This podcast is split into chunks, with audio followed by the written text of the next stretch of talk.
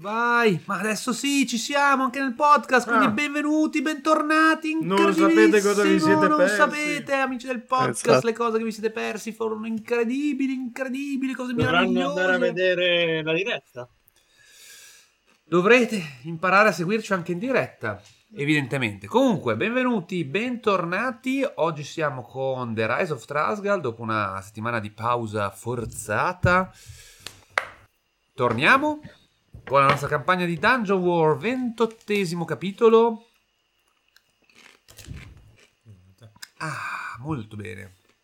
Qui con me, Andrea Giacomo Vecchi, c'è Stefano Gamberoni, ma oltre a lui abbiamo anche altre persone che non hanno cambiato i nomi alcuni di loro, tra cui Giulio Bosi, Edoardo Salladini, Marco Bosi e Enrico Catabriga. Insomma, siamo a ranghi completi per quanto riguarda The Rise of Trasgal. Direi che senza alcun indugio possiamo iniziare con un bel riassunto dell'ultima puntata. Chi se la ricorda? Ragazzi, chi la vuole Tre fare? settimane è troppo. Cioè, dovrebbe essere abolito il riassunto dopo le due settimane. Devi farlo tu, tipo nelle puntate precedenti, puoi montare le nostre voci dei momenti più salienti. Nelle puntate precedenti ho perso la matita. Ah, Sarebbe no, tu tipo il suo lavoro in quel caso. Discord, bardo nuovo potenziato, canali testuali. Chissà se funziona, chissà se avremo anche la sigla. Chi può dirlo? Non si sente niente, non si sente nulla, nulla, niente. Io la sento. Ecco, ora si sentiamo? sente, è partito, è partito, è partito tutto. Allora, nell'ultimo episodio, nell'ultimo capitolo, in realtà siete arrivati a compimento di quello Della che era la vostra devastazione, della ah, no. devastazione di Codgo, e volevo dire della difesa di Codgo. Che eh, le due cose però effettivamente coincidono, ovvero gli orchi assaltavano da ogni lato, ma Puntata soprattutto esatto, puntata esplosiva assolutamente, infatti il nome era difesa esplosiva. E l'ultimo assalto degli orchi è stato sulla porta principale, la porta delle ossa, dove il buon kebab aveva, ehm, aveva eh, preparato appunto la sua, la sua trappola mortale. Per tutti, ovviamente, mortale. E mm, di conseguenza, una volta entrati, ha fatto esplodere letteralmente la porta e le mura circostanti e creando appunto devastazione, eccetera. Gli orchi e i troll sono stati eh, sul momento ovviamente colpiti, ah, mm, invasi, no, non invasi, sono stati eh, Vestiti. investiti molto bene dalle macerie, ma la loro onda non si è fermata, nel senso che poi sono arrivati gli altri e si è cominciato a combattere tra macerie, fango e ehm, maghi che passavano sparando palle di fuoco e che colpivano altre dinamiti inesplose e creavano altre esplosioni. Dopodiché, a un certo punto, sia Kebab sia Michael sono stati eh, rapiti sostanzialmente dagli assalitori. Kebab è Ah, stato è portato di fronte al, al capo degli orchi, che sostanzialmente avete scoperto essere il fratello. Lui ha scoperto essere il fratello di Udruk. Ma lui non lo sa e quindi per lui è un orco qualsiasi. Esatto. E mm, invece tu, Michael, eri stato legato diciamo alle mura che stavano venendo conquistate dagli orchi. Eh, nel frattempo Del Baet mulinava la sua ascia.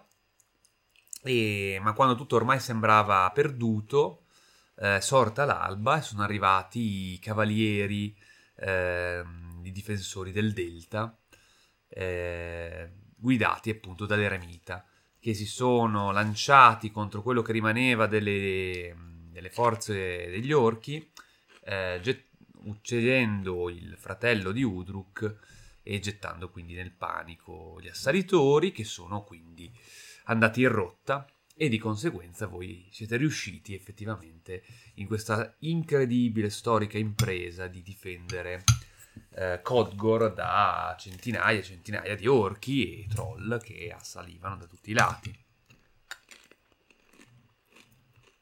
E a quel punto è arrivato anche Mebius a prendersi il punto esperienza. Non è vero. Infatti stavo dicendo no, Andata non così. all'ultima, all'ultima No, no. sessione, invece no, c'ero. Serio, come? Sei sbucato all'ultimo Ho per timbrato- prenderti il punto esperienza. Ho timbrato il cartellino. Esatto.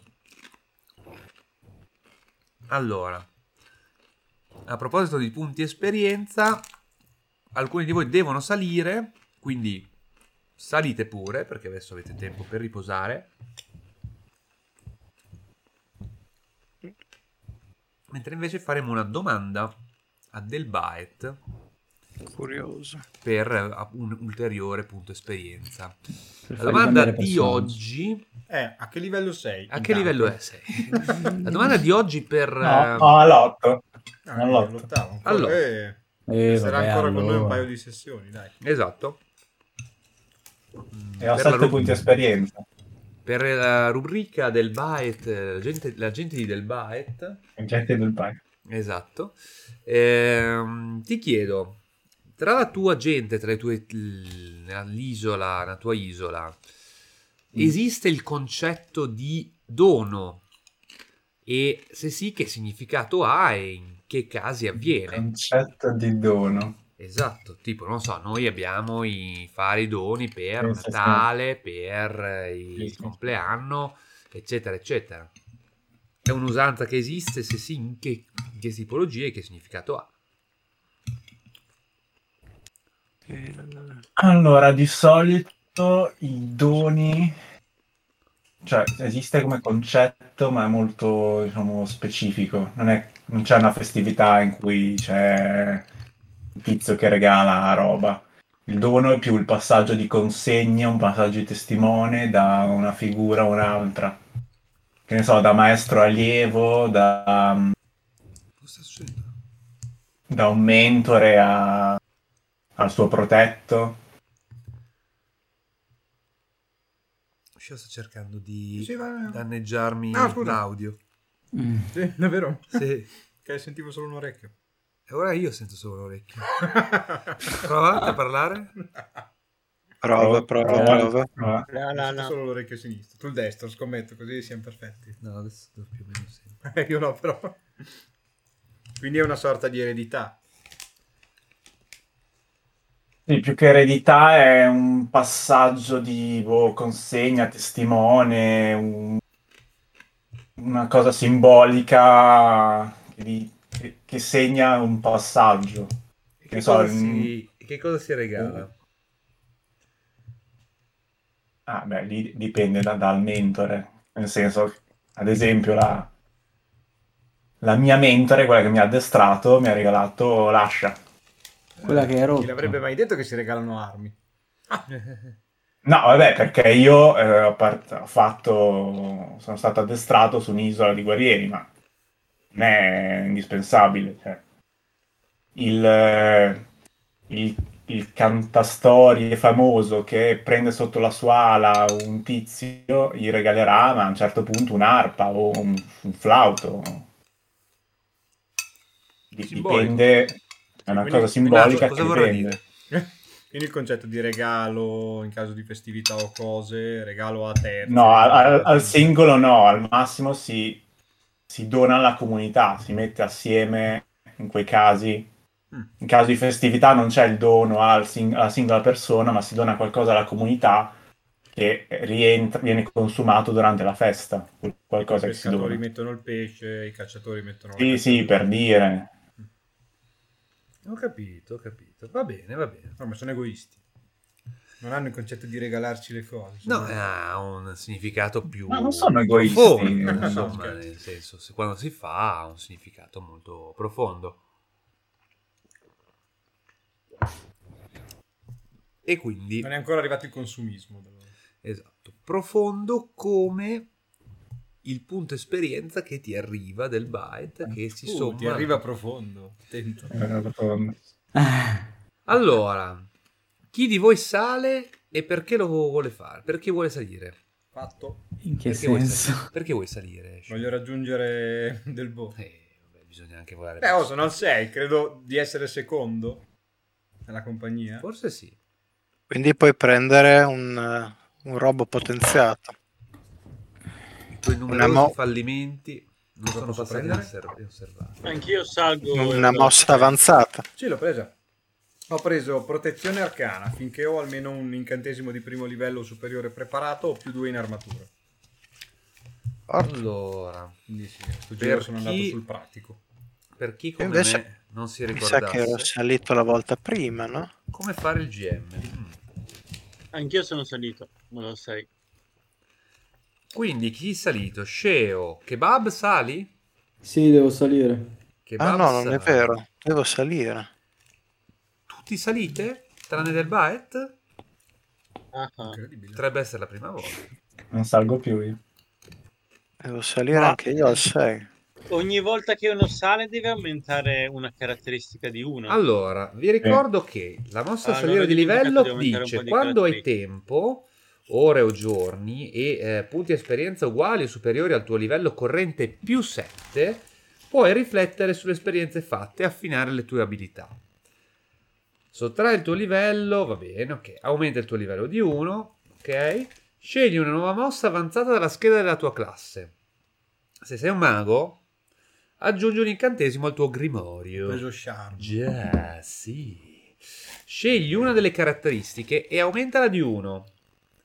Questa potrebbe cambiare il modificatore di quella caratteristica. Cambiare la costituzione aumenta anche i tuoi PF massimi. Una caratteristica non può mai essere superiore a 18, che è quando voi prendete più 3. 18. Esatto.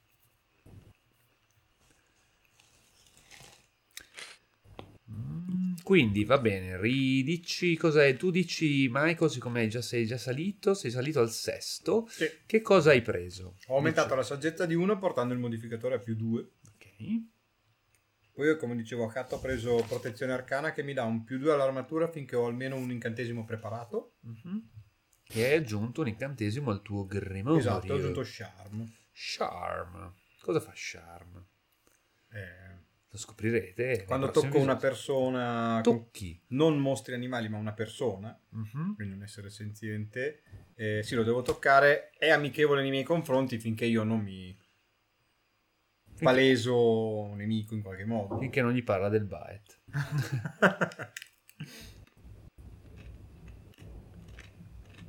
Ho capito. Qualcun altro? Io ho un attimo di difficoltà perché non funziona Google. Hai bisogno di sapere come funziona il È morto tuo... Google. A- Funziona apri un ticket. Apro un ticket, sì. Cosa vuoi sapere?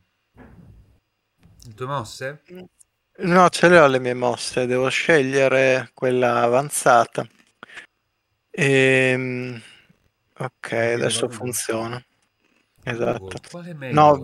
Vo- volevo capire se quella che ho è l'ultima versione della mia scheda o eh, ne avevo caricata una più aggiornata su, su Allora, Drive, ma tu non credo. sei un bardo. Ah no, ho capito. Perché l'ultima che ho l'ho datata a gennaio, ma poi abbiamo fatto quella... Ah, ah no, sì, è vero. Che io l'ultima sessione sono arrivato solo all'ultimo, quindi di sicuro non ho aggiornato la scheda. Sì, beh, ci può stare che un po' che non salissi. A che livello sali, tra l'altro? Ah, sesto. Ah, sesto anche tu, allora. Allora, allora. Ed Emanor? Anch'io salgo al sesto. Allora, Vabbè, sono tutti pari. Vabbè, lui ovviamente. Anch'io salgo al terzo. solo al terzo sei? sì. No. È morto due volte. Tre. Sì, esatto. Solo al terzo. Sono morto tre volte.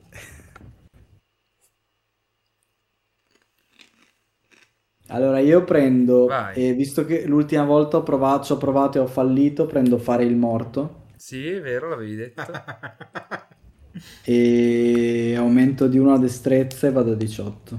Ah, però. L'altro è a livello 3, ma è- rimane comunque uno dei più utili della compagnia. Anche già a livello Sgravato. 1. No, ma solo per la cosa della dinamite, non per altro. Già solo quello è... Infatti è il più pericoloso. a E anche l'allineamento, mi verrebbe da dire. Deve prendersela con uno più grosso di lui. Lui è alto 1,10 m. Eh, Ma infatti ci sono delle cose abbastanza OP che non ho preso. C'è tipo uno che mi dà un più uno a tutti quelli più grossi di me, che era quello che volevo prendere io. Cioè tutti. Però qua è... S- Quindi 5. Demanor? Sì, è giusto. Io voglio prendere Chimera, anche perché l'altra Sì, volta mi sono detto. trasformato nell'obroprio. E Chimera mi permette di prendere caratteristiche da animali diversi, combinarlo e prendere una mossa da ognuno. Come è già successo, mi pare. Sì. Sì, ma ma in maniera utile. Ah, ok. Ma in maniera utile e controllata.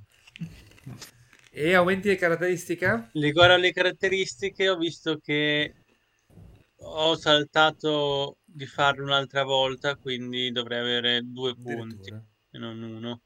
Addirittura. Li metto tutti e due in forza e non cambia niente perché vado da 13 a 15 e quindi resta più uno. Ok. Poi al prossimo livello diventa più 2. Va bene. Allora, quindi, Catta, il tuo bardo, Möbius, cosa vuoi sapere? Vuoi sapere qualcosa? Ti posso aiutare? Ma mi stavo leggendo le robe che ci sono. Canzone guaritrice, forse ce l'hai già. Tu hai metallo urlante. Esatto. Tu So c'è- hai... C'è anche con l'aiuto dei miei amici. Sì. Un viso indimenticabile. Beh, coro guaritore non è brutto. Ma è che Eh, ce l'ho già. Ho, ho già il- quello. Il La canzone. canzone. Eh, raddoppi diventa più 2, cioè diventa 2 di 8.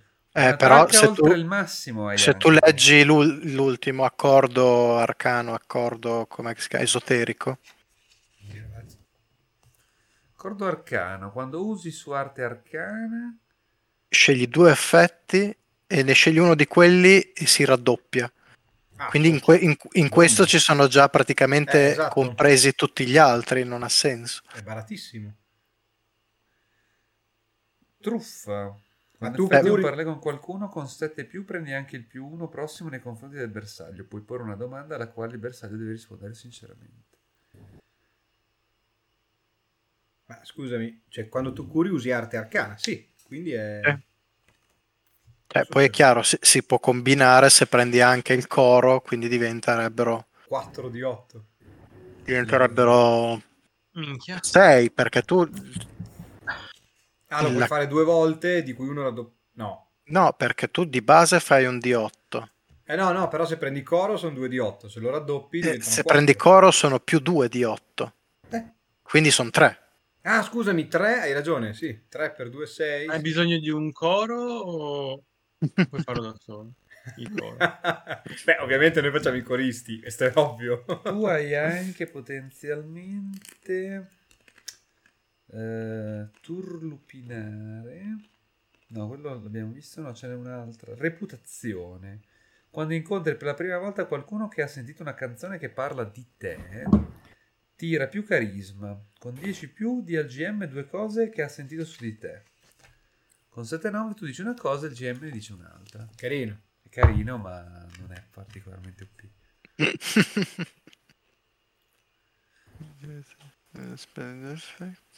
Ah, quello di usare due effetti contemporaneamente è forte, molto.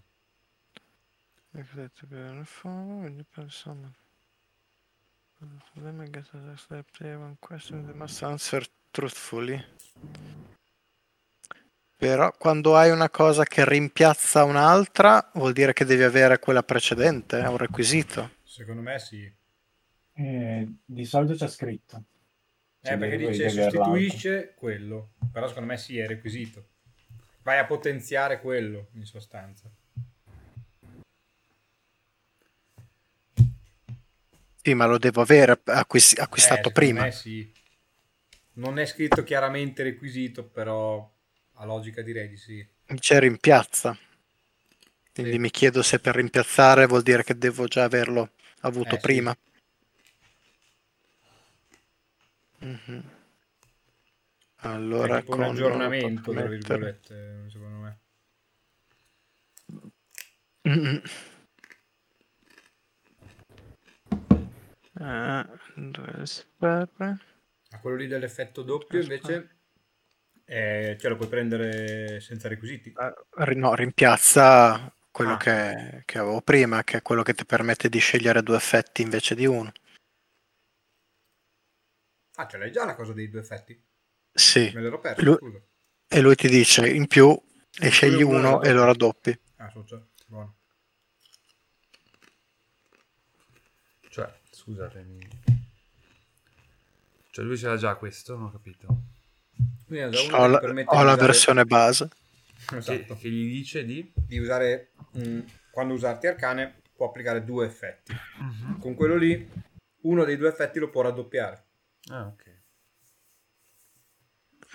Sì, sostituisce e deve avere prima l'altro. Deve avere prima l'altro, va bene, allora ce l'ho, quindi lo prendo. Prendo accordo... s- uppa, come si traduce Eldritch? Esoterico. Eldritch Blast. Non si Eh, traduce, il si Blast aggiunge Blast. Comunque è Blast. acco- c'è accordo arcano. Ah no, è un altro. Tu hai già co- accordo arcano? No, lo prendo adesso. Ah, allora si chiama accordo arcano.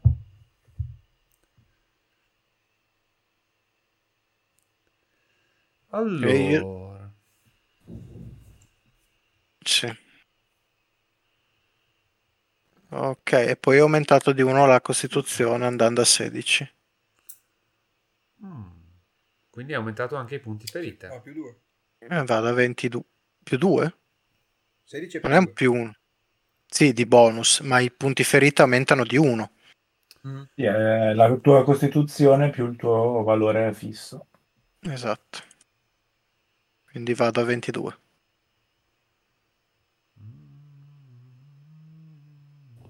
Ragazzi, ma salendo di livello torniamo full, vero? Sì, sì, riprendetevi Bravo. pure. Bravo. Adesso avete tempo. Quando, quando sali tu vai a 0 punti o a 1, a 0 di Quindi, esperienza. No, ne, ne togli 7 Sette. più il tuo attuale livello, in questo caso Sì. 12. Eh, esatto, quindi se sono pari Vai a 0. vai, vai a 0. eh, Mhm. Ne spendi 12. Io con tutte quelle palle di fuoco ero arrivato a 14. Mm, allora. Recupero le cose che mi sono cadute dalle mura durante Chissà se la le trovo. battaglia. Tiro percentuale. Chissà, Vado a cercarle. chissà se le trovi. Chissà Eh. se le trovi. Com'è finita con eh, la, la frenesia omicida e sanguinaria che mi era presa Allora, col pugnale? vediamo di riprendere un po' il filo. Più che altro com'è finita, cioè mi hanno- mi hanno-.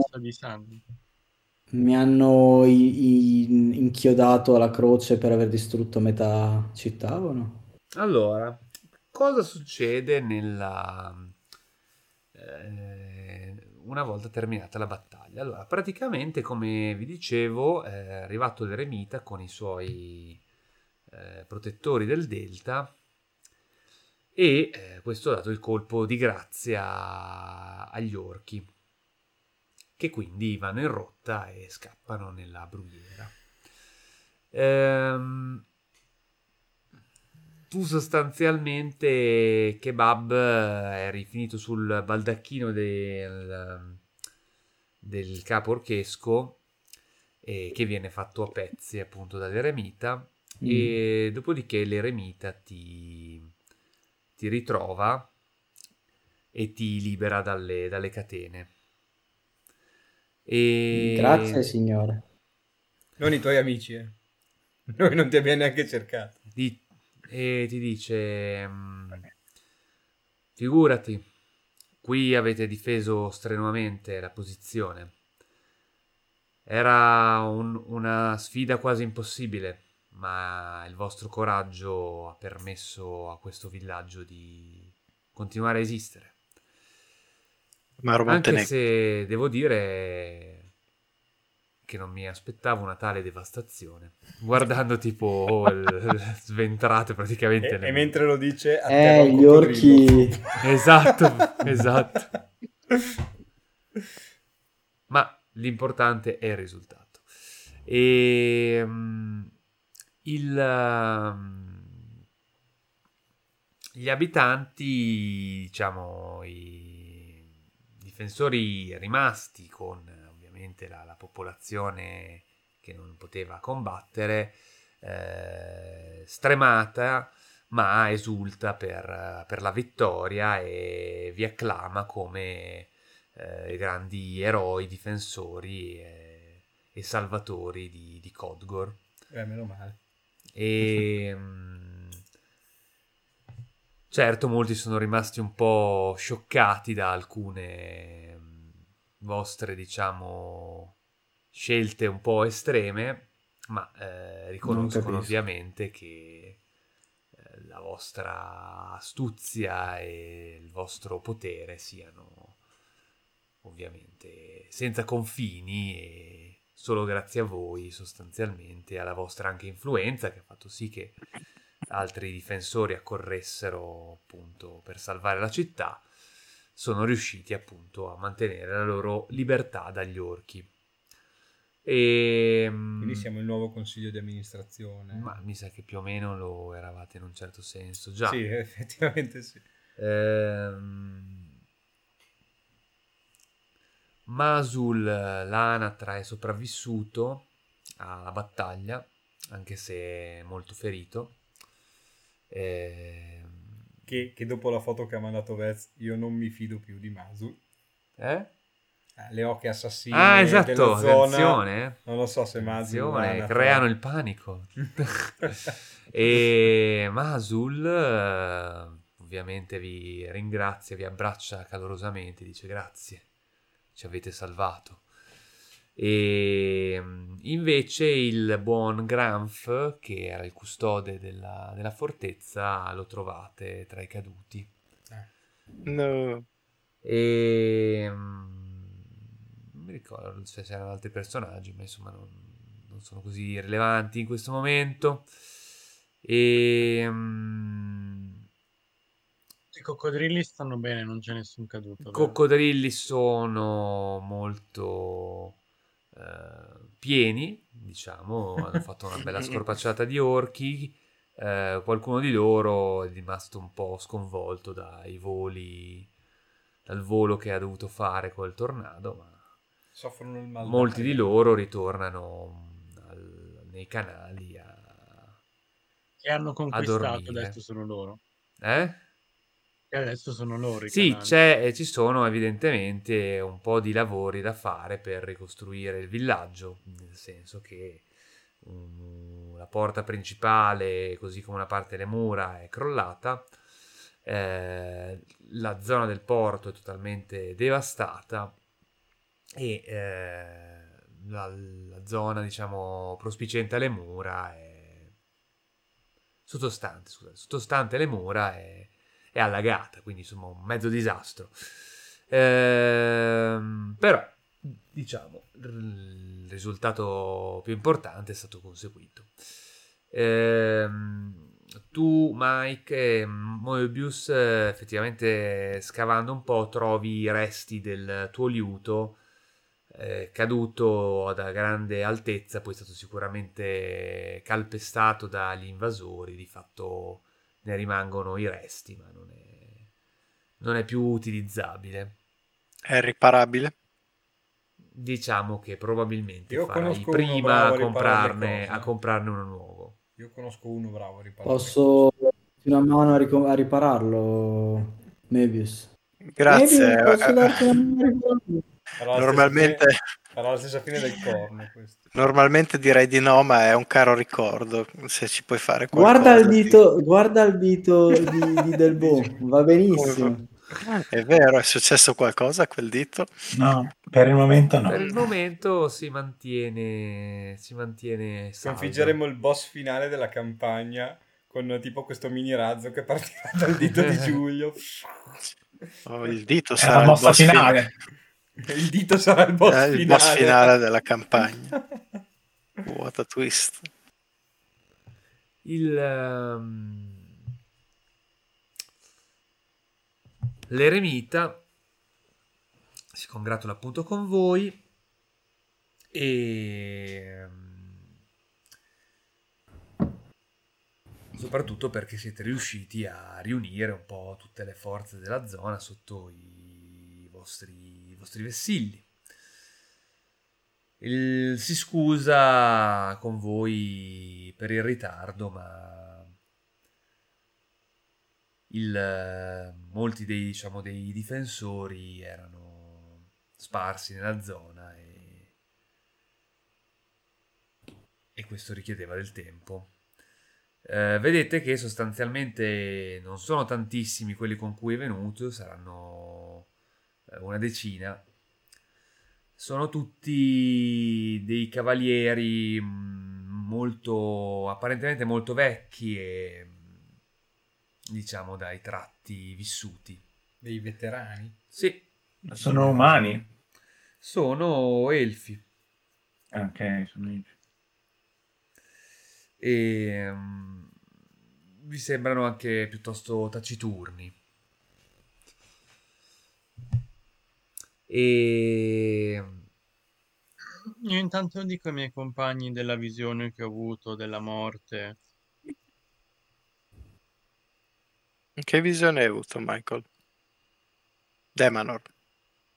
Ah, Dema- ero svenuto dopo il tornado e Mai- all'improvviso ho visto i signori che abbiamo qua davanti arrivare con dei cavalli e la natura mi ha parlato e mi ha detto che il vero nemico è la morte e sta arrivando.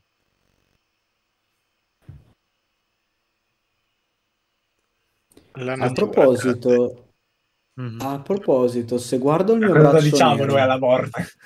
esatto, se guardo il mio braccio nero, è, si è espanso o è più o meno sempre uguale? effettivamente si è, si è espanso un po', ti Ah, sembrerebbe. Com'è che te l'hai rifatto quello? Morendo. La morte gli ha detto che, che deve uccidere un eroe. Uh, O un eroe o un re. Andiamo per il re dei nani, uccidiamo. Potresti incoronare uno qualunque dei popolani a re di. Codgor e poi ucciderlo. Non credo. No? Non penso. generazioni Significato un grande re? o una grande dinastia. Ha detto, Eh, noi nominiamo te, perfetto sconosciuto, re di Corcoran. grazie, ma per quale motivo? E poi. Secondo me. anzi, con la dinamite sulla corona. esatto. Lascia che, che Bab ti incoroni. E, mm, il, eh, il capo della guardia nanica, per quello che sono rimasti, non sono rimasti tantissimi, eh, anche perché molti di loro sono crollati sulle mocere nel momento in cui Michael ha colpito la, la dinamite è rimasta inesplosa e dicono, vi dice eh, che eh, probabilmente diciamo a, a breve conviene eh, partire per andare a Yolsav e vorrebbe che voi eh, veniste con lui eh, per diciamo rinsaldare la neonata alleanza con, il, con i nani e soprattutto ricevere il ringraziamento ufficiale da parte eh, di, di, di Re Ungr- Ungranu, Ungranu, che è appunto il re dei nani. È sardo. Eh, un, è rumeno. Ah, ok, sì, ha più senso. E, mm, e lui insomma vorrebbe appunto che voi venisse con lui. E anche l'eremita in questo senso i- ritiene che sia una mossa saggia sia per diciamo compiacere appunto il re dei nani e anche perché obiettivamente Codgor eh, avrà molto bisogno diciamo di eh, che arrivi qualcuno che possa diciamo permettere di sistemare il villaggio Ma gli elfi che si è portato l'eremita fanno parte di fazioni, paesi particolari, hanno vessilli, simboli o sono... Mm, No, in realtà voi li vedete come dei ranger malandati. Ma quindi sono, cioè, simboli Frugal. messi insieme? Eh? O sono gruppi? Non so. Sono come Aldramir. Sono una decina di questi, di questi vecchietti a Ah, sono cavallo. pochi quindi? Sì, sì, sì. Pochi sì. pochi? Sì, ah, sono ok, decine. me ne ero immaginati un po' di più. No, no, no. Ah, ok, allora sì, sono Però voi che sparsi. diciamo li avete visti combattere, avete visto diciamo delle capacità, Ok. cioè nel senso che è arrivato l'eremita, tipo ne tirava giù, tre ti sembrava tipo del Baet sostanzialmente. E anche con l'orco, diciamo grosso, mh, apparentemente insomma non ha avuto grossi problemi e sembrava proprio un Ok. pivellino, ecco. Meglio non farli incazzare. e anche gli altri insomma comunque hanno fatto il loro l'eremita vi dice poi mh, commentando la, la visione di, di Demanor diciamo quando Demanor racconta della sua visione ha un'aria diciamo addolorata un'aria malinconica sostanzialmente annuisce e dice sì purtroppo eh, il male è in movimento. Ormai Mm. tutti i segni conducono a questo. Le occhie sono su di noi. Ehm, per questo bisognerà prepararsi.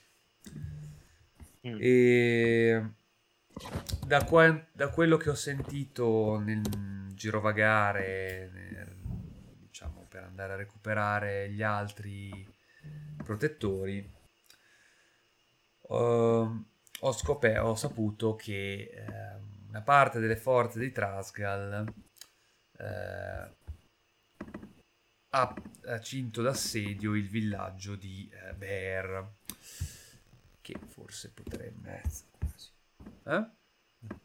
Eh, ma Mm, Ho sentito un urlo da qua. è vero ah, no, no, non sono non sono a Bologna però ci sarà qualche ah, eh. Attaccato Bear, allora aspetta la birra. quella è Drer credo quella che dici tu o, o sbaglio e... No, è l'orso blu, Bear. Bear Cioè, nella casa, non l'orso blu, scusa. Na, na, aperto.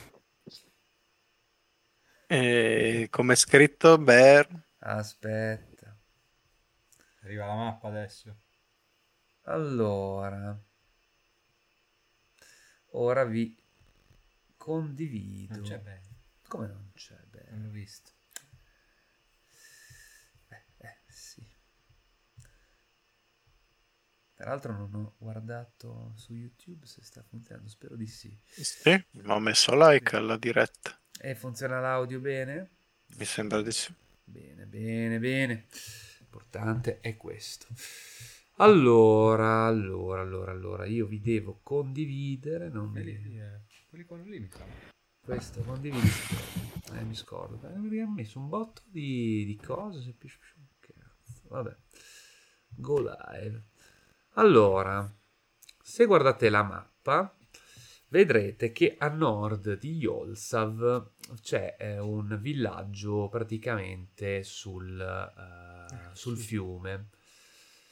Eh, Ber, appunto, e eh, il... eh, L'eremita vi sta dicendo che, in realtà, che le forze di Trasgal evidentemente dopo aver consolidato il, diciamo, evidentemente la situazione su Kupar si sono spostate su questo villaggio.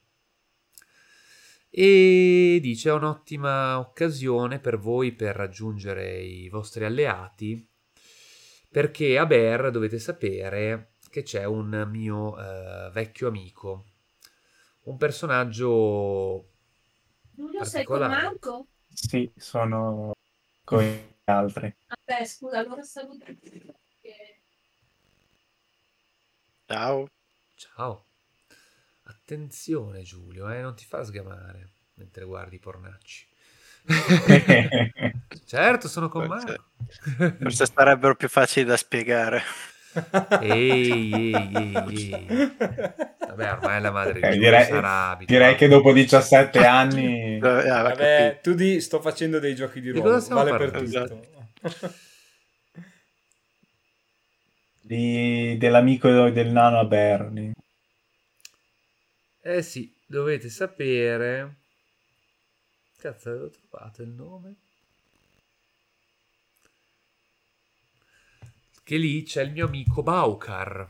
Baucar. Baukar. Che sarebbe... Blaterare. Ah, Baucar. Baucar. Baukar. Il, ehm, un personaggio strano, eh, ma ehm, dovete sapere che lui è, è un mago. Mm, e lui sicuramente potrebbe avere alcune risposte a tutto quello che sta avvenendo. Eh, potrebbe aiutarci a risolvere alcuni di questi, di questi misteri, di queste nebbie che si infittiscono sempre di più a nord e che inesorabilmente stanno giungendo ormai. Dove c'è la terra delle nebbie perenni. sì, lì sono terre che storicamente hanno eh, dove grande magia oscura, diciamo, si annida, ma adesso, eh, dice l'eremita, si sta, le nebbie si stanno addensando in modo scuro. Anche qui. Qualcosa che forse era già avvenuto in passato, ma in modo diverso e bisognerebbe capire perché e quali potrebbero essere le conseguenze.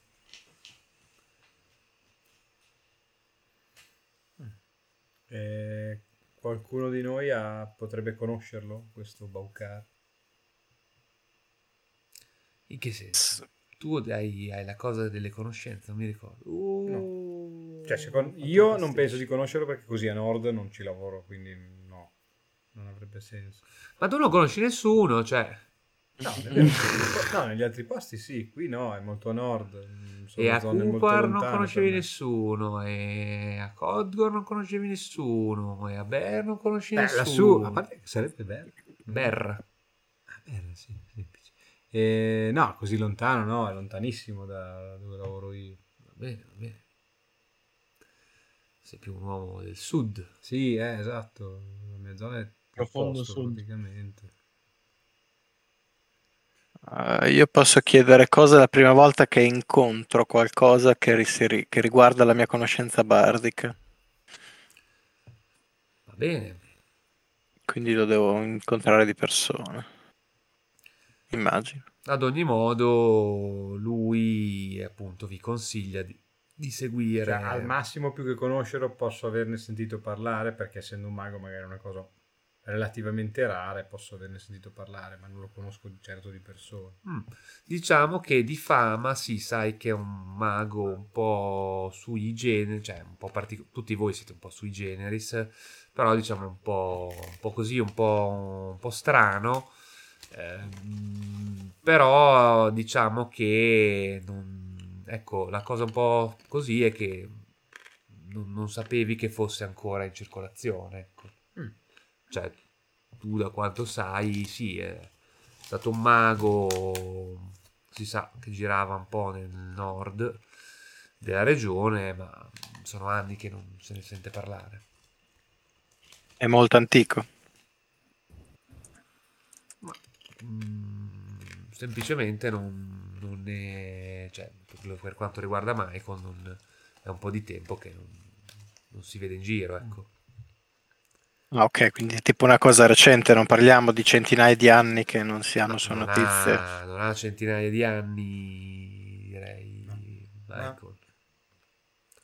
Ricordo No, ma i, i racconti che se ne fanno risa- quando risalgono.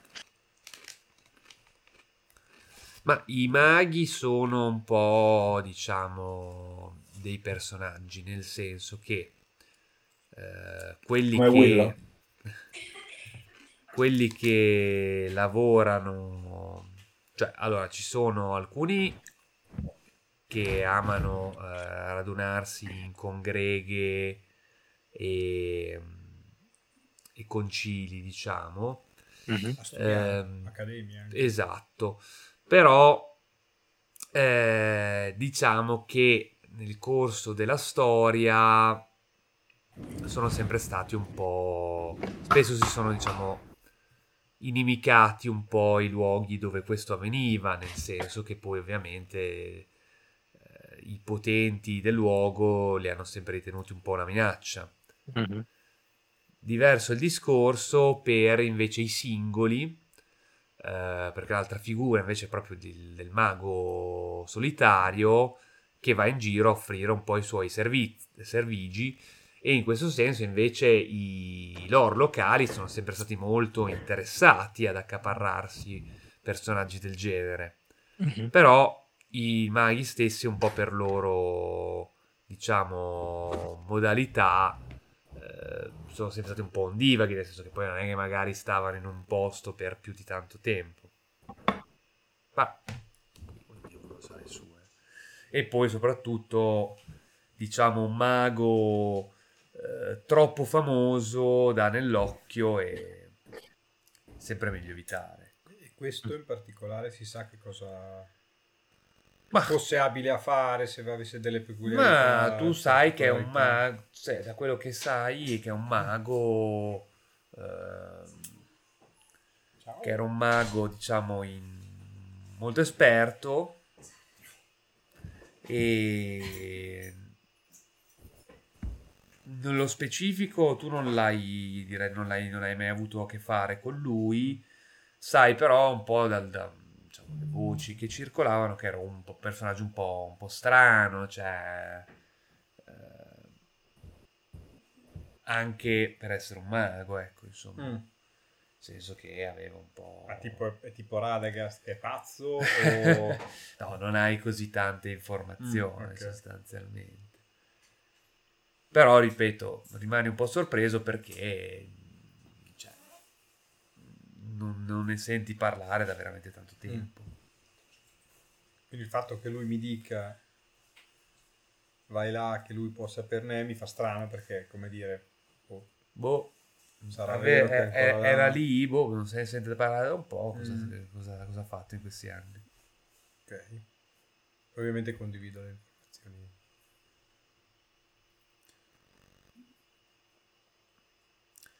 E l'eremita ti dice sì, in effetti è un po' è un po' scomparso diciamo dalla, dalla scena negli ultimi anni ma sono sicuro che lì eh, se riuscirete a entrare nella città lo, lo troverete. Potrebbe essere molto importante quel- quello che lui eh, sa E gli chiedo se anche lui quindi non ha avuto contatti da... Cioè se le, le informazioni che ha riguardo a ba- Baukar, Sì. Sono le stesse che ho io, quindi tanto tempo che non si... Lui dice: Sì, sono molto tempo che io non, non vedo Baukar, ma eh, so che eh, in qualche forma lui continua a, a abitare, abitare in quella zona. Come lo troveremo?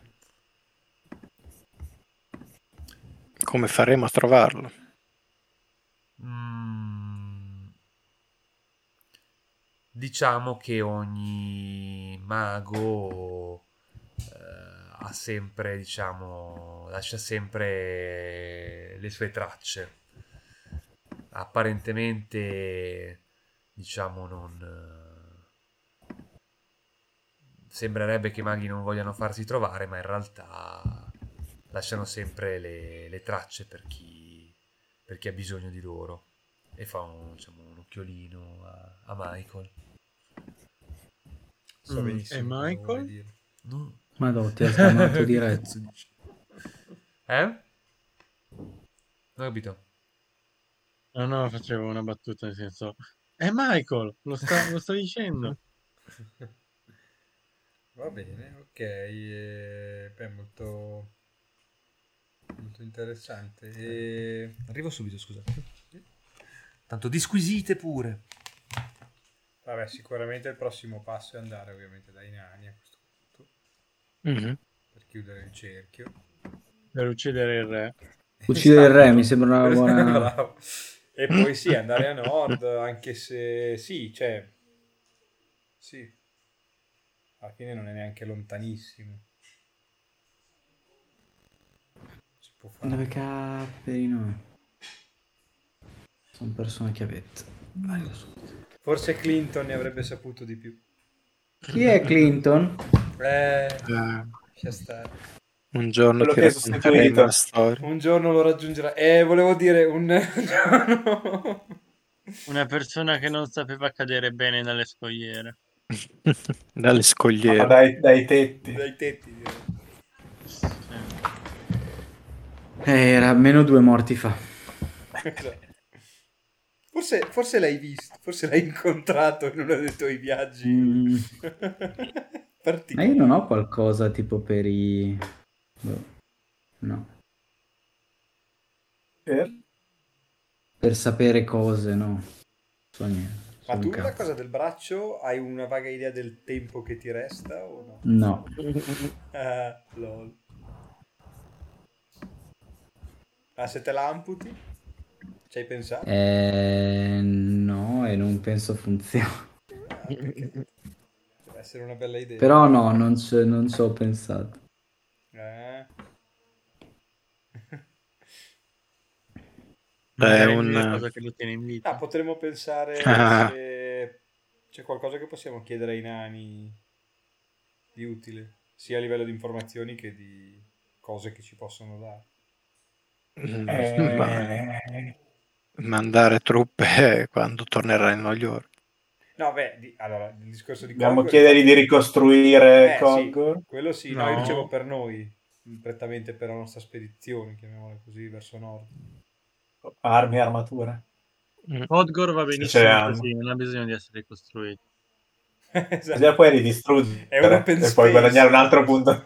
Codgor adesso Puoi guadagnare un altro punto, punto esperienza se la costruiscono la si Vabbè, ridistrugge. andiamo là sicuramente, come appunto diceva anche Vez, eh, per consolidare adesso la nuova alleanza, bla bla bla, così sì, effettivamente gli chiediamo di, ricos- di aiutare nella ricostruzione.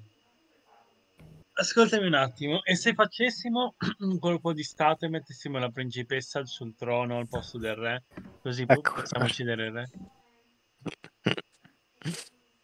Ma noi non lo sappiamo che lui deve uccidere il re, quindi non possiamo parlare di queste cose.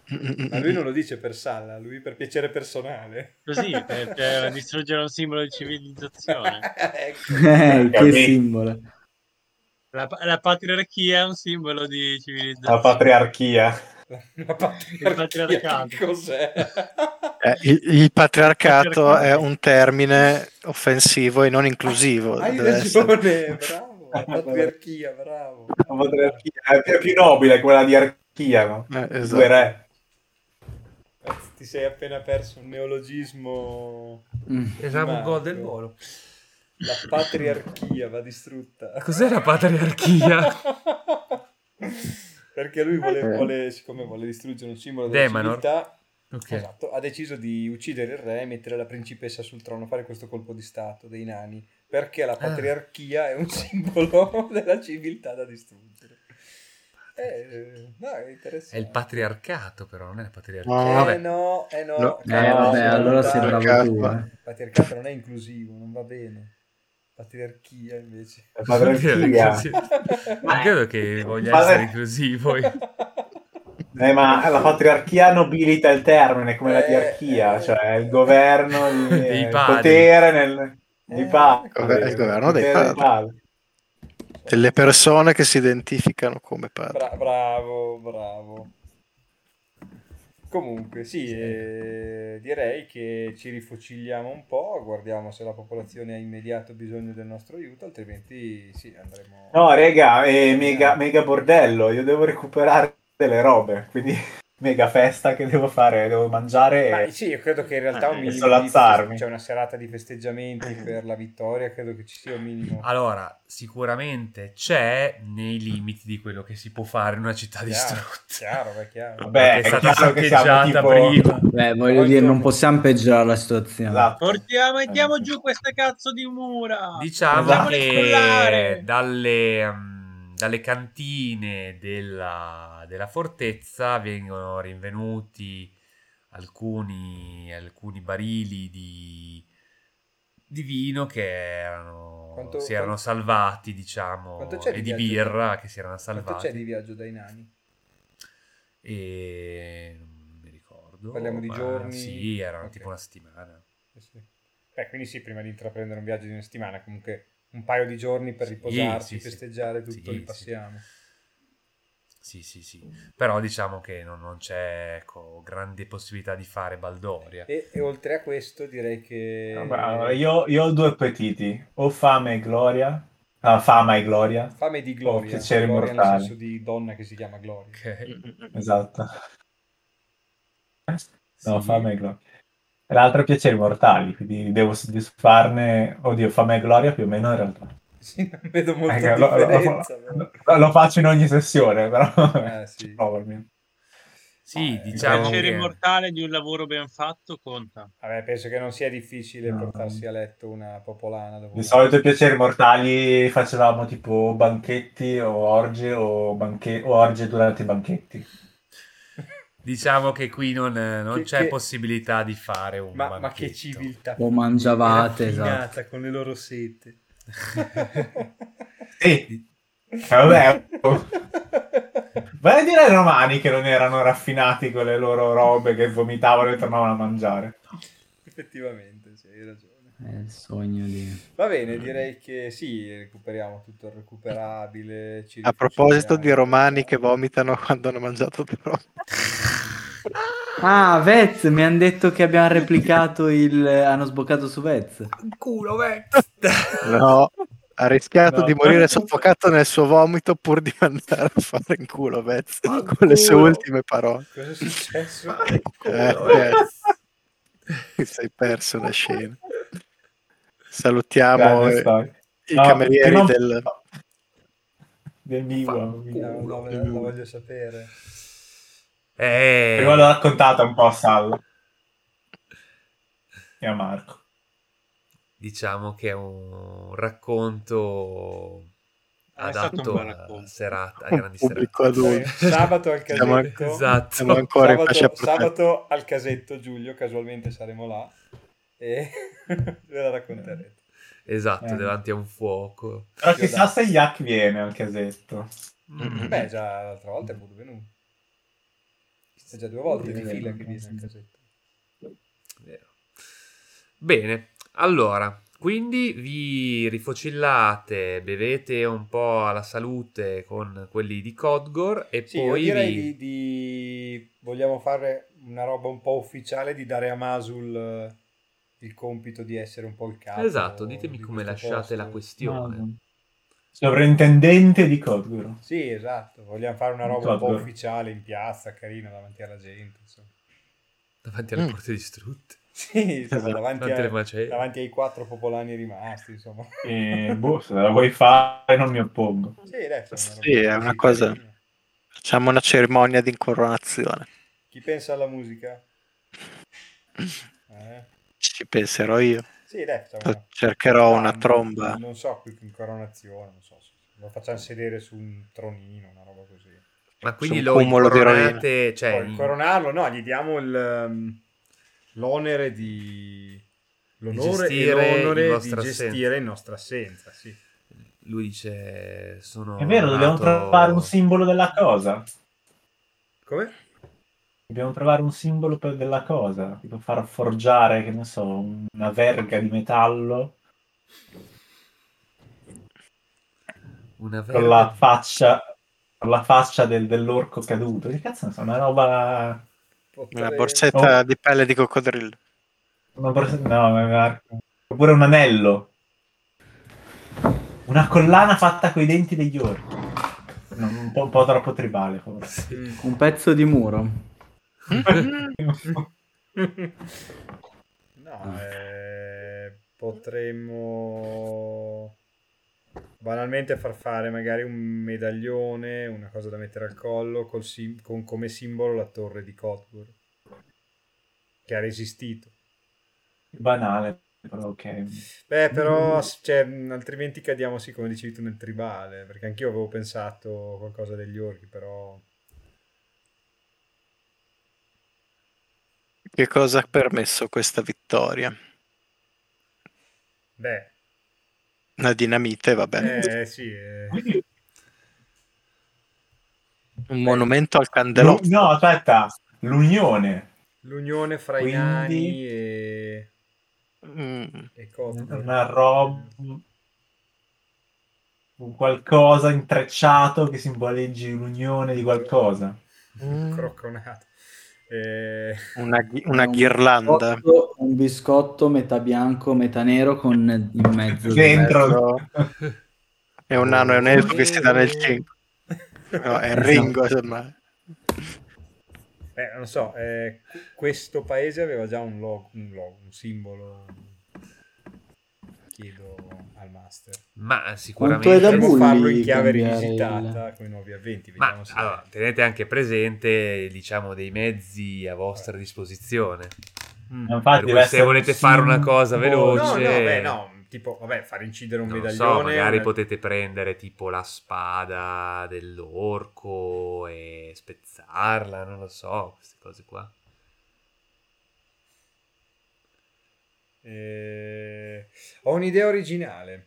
Fare un trono con le spade dei nemici caduti. Onesto. Eh, beh, eh, però mi aggancio all'idea di Vez e a una di Giulio. Fare una specie di scettro nato dalla spada dell'orco caduto. Che era quello con tutti i teschi addosso, no? Quello era No, quelli erano gli sciamani, c'erano gli sciamani anche. Eh, me li sono persi, mi sa. Quello che dici tu. Eh, i teschi. eh, sì, era il fratello in realtà, però anche lui sì, aveva, aveva la sua armatura sicuramente, il suo elmo. E... Ma ditemi voi, insomma, cosa volete fare, insomma... Comunque Ma sì, sì, dai. Sicuramente un simbolo ce l'ha, vediamo quale potrebbe essere il simbolo di Codgor. Non ricordo questa cosa. Ah, guarda, il simbolo di Codgor a quanto pare è un, è un cervo incoronato. Il Baratheon. A quanto pare, sì. Presunzione. Sul, Bisogna eh, uccidere il cervo. un cervo incoronato sulle sponde di un, di un canale. Questo è il simbolo, diciamo, era il simbolo proprio dei Il dei cervo lord diventa di un'anatra incoronata. Eh, ma i lord sono morti, quindi non ci sono più. Sì, io rimarrei sullo scettro, mi piaceva di, di più. Come logo, non lo so, non mi viene in mente. Magari insieme ai nani costruiranno una nuova alleanza Ah, ah. e da lì... Eh, lui non, tra l'altro non è zoppo lì, coso. Masu? Guarda, sì. Sì. In realtà È l'avete un, bast- un detto che era bastone. Un bastone. Ah, nato dalla spada dell'orco? Sì. Bello, mi piace. Quindi fondete Facciamo rimodellare, non lo so, è bravo il fabbro del posto, quindi riesce a fare una cosa particolare. Per cui dalla spada... Ah, no, vabbè, possiamo fare anche una, ro- una roba momentanea, poi eh, dai nani magari facciamo fare una cosa più figa più col tempo. Deve essere un simbolo per il momento. Vengono fin diffuse alcune spade degli orchi per creare questo questo scettro, questo, questo bastone. Cioè, per bastone inteso che lui, essendo zoppo, lo usa proprio come bastone. Può volendo. Sì, però viene un po', Sì. un po' altino. Perché non facciamo un contest? Nel senso, facciamo la, mega, facciamo la mini festina e chiediamo... Proponete il Ah, vostro sì. design e votatelo. E riceverete in cambio trovarne delle opzioni, non c'è la migliore. al vincitore andranno. Eh, non abbiamo tempo. Va bene, va bene, quindi lo... gli date questo, questo potere, lui dice sono Un coccodrillo. La, for- la fortuna del nostro, del nostro villaggio è cambiata. Potremmo fare che Col vostro nell'impugnatura fusa in qualche modo c'è un pezzo delle mura cadute. Da lì si ricostruirà. Mm. Eh, E mm, dice il vostro arrivo ha cambiato il fato del nostro villaggio, ormai, che era ormai destinato alla rovina. È un onore- sarà un onore per me fare le vostre veci eh, in vostra assenza. E prego che voi possiate tornare presto e darci una mano per ricostruire. Avremo bisogno dell'aiuto di tutti, quindi spero che riusciate Sì. a sfruttare la vostra influenza per convincere i nani a rinsaldare questa nuova alleanza. Eh, perché abbiamo banalmente bisogno di, di braccia per... Faremo il possibile, ma E credo faremo che- mandare tutto il rame che i nani sono riusciti a rubare in questi secoli.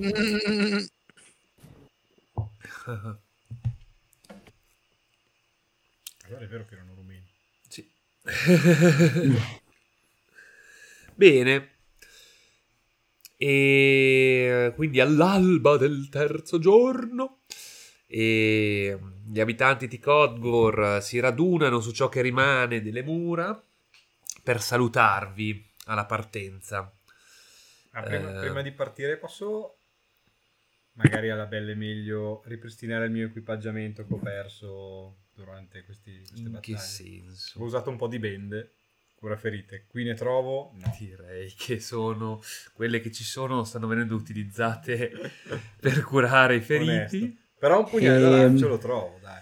Un pugnale da lancio sicuramente lo trovi, sì. Io dovrei fare un tiro. Mm. Per riparare qualcosa di K. Oh, è vero. Eh, sì. mm. Il liuto? Eh, se me lo dassi... Ah, sì, il liuto è messo veramente male.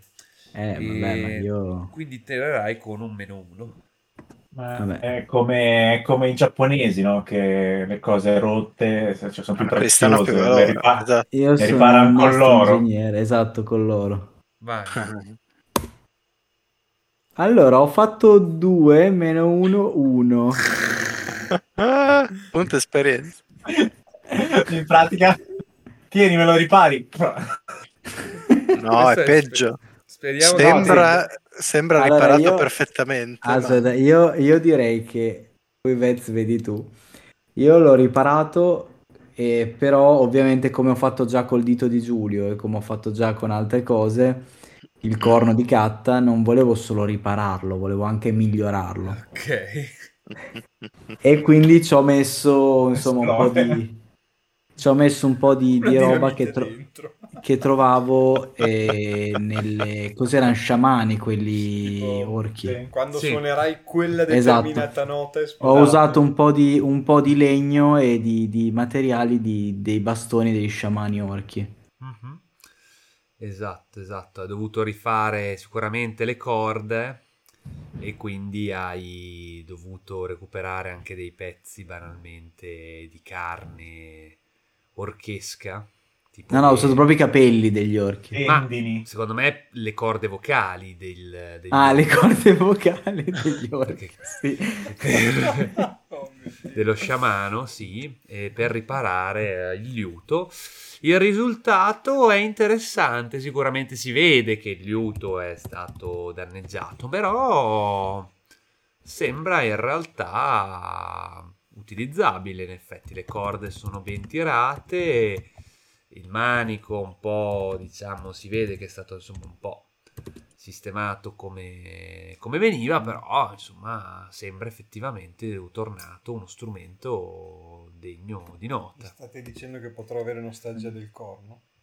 Ha, ha un po' quell'aria, que- quell'aria, no? Tipo nei manga o negli anime di morte. No, Quell'alone di, di K che indica morte. Ci sono i teschi che escono. Sì, diciamo Ma tutte che le volte che viene inquadrato, cioè, compare il kanji della morte. sì, sostanzialmente tipo adesso come cazzo è fatto il liuto? Vediamo come come posso È farlo. un Piccola È chitarra, una, un chi- mandolino. una una chitarra un po' più corta, bombata. È tipo fatto a banjo, ma è grande come una chitarra. Sostanzialmente No, considera... la nostra descrizione era bellissima, Vez. È per molto precisa. Sì, è vero. Ma Cosa vuol dire? È quello classico medievale con il manico al- a 90 gradi. Sì, sì, Sì. sì, volevo appunto vedere, farlo anche vedere.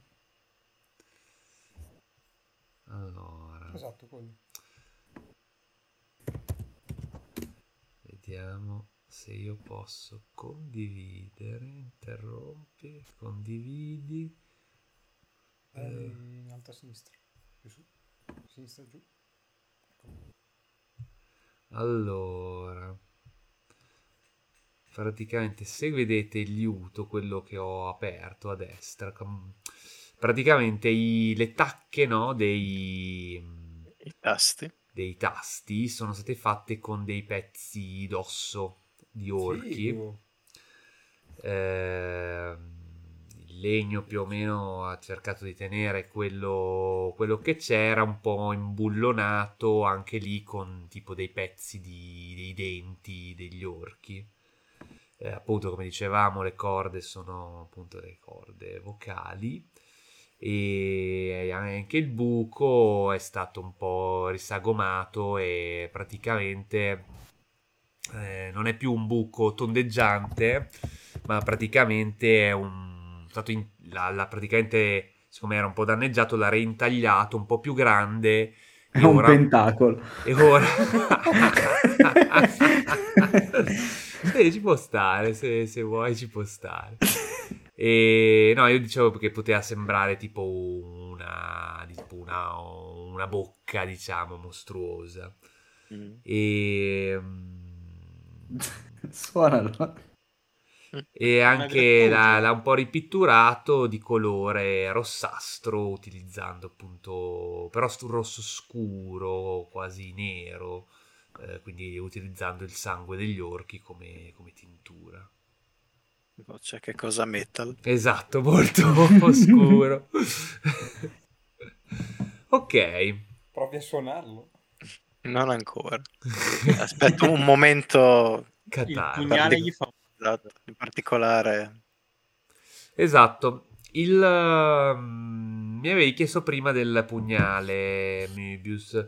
Allora, diciamo che tu a un certo punto, diciamo, sei tornato in te, eh, però ti è rimasta dietro questo come un- una specie di, di ricordo di aver perso il controllo e ti accorgi nei giorni che seguono che, mm, diciamo, quando, che ne so, tipo si cucina la carne, vedi il sangue che esci, senti come tipo eh, dei brividi, un po' come se ti venisse un po' da sudare freddo, Mm. sostanzialmente. E anche Ok. quando impugni il nuovo liuto, le tue mani, eh, diciamo, scorrono sul, sulla tintura di sangue, hai anche qui una sensazione un po'... Dura un attimo, però, di, di brivido. No, ma è una coincidenza. Continua a prendere le medicine. Eh, tutti i materiali cruelty free. esatto. Va bene, al terzo giorno, al momento della vostra partenza, i- la gente di Codgor si issa su quello che rimane delle mura eh, della porta, questa è la porta dell'acqua, e per salutarvi i nani rimasti vi scortano, eh, portando con sé anche qualcuno di loro ferito.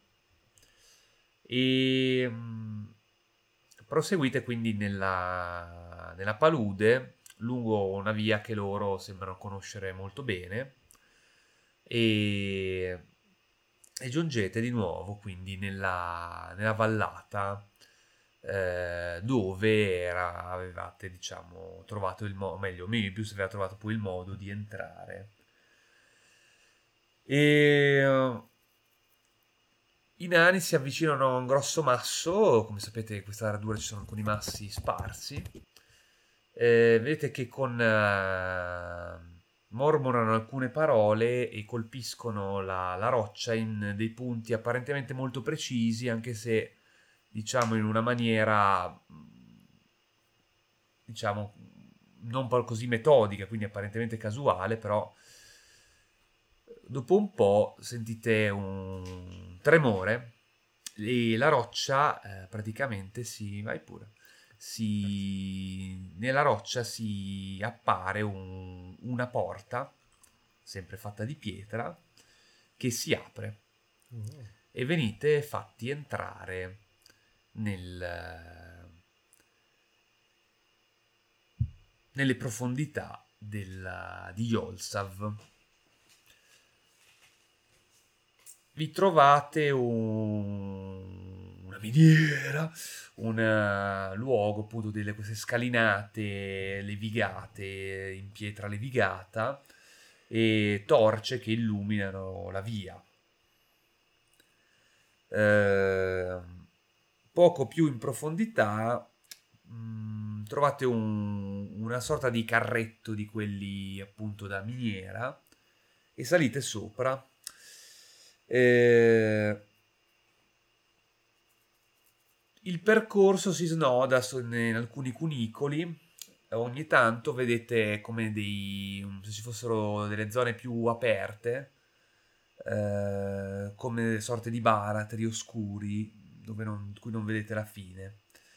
E invece altre passate proprio per dei cunicoli particolarmente stretti dove bisogna stare attenti, chinare la testa. I nani non hanno problemi in questo senso, ma ah, alcuni di voi invece eh, devono stare più attenti e venite fatti alloggiare in queste stanze di pietra, queste eh, dove diciamo molto austere ma eh, tutto sommato confortevoli. Il letto diciamo è un grande blocco, sono grandi blocchi di pietra, cioè in realtà grandi, grandissimi no, perché poi comunque tutto fatto un po' a misura dei nani, però insomma diciamo che anche eh, chi ha un'altezza un po' più eh, diciamo non umana o elfica comunque non eh, riesce, riesce, a starci. Sono eh, praticamente dei, dei, dei, cuscini che vengono posti su questi, su questi blocchi di pietra a costituire dei giacigli. E niente vi viene detto che potete insomma rilassarvi lì e di, diciamo, di prepararvi perché il re Ungrano è ansioso di, di accogliervi. Ah, il mio caro vecchio amico. Non lo farei aspettare più di tanto. So, ci riprendiamo un attimo dal viaggio poi. Eh, il re ci farà chiamare quando vorrà ancora. Sì, diciamo che eh, voi siete arrivati uh, nel, in un pomeriggio e siete attesi ovviamente per, per la cena. E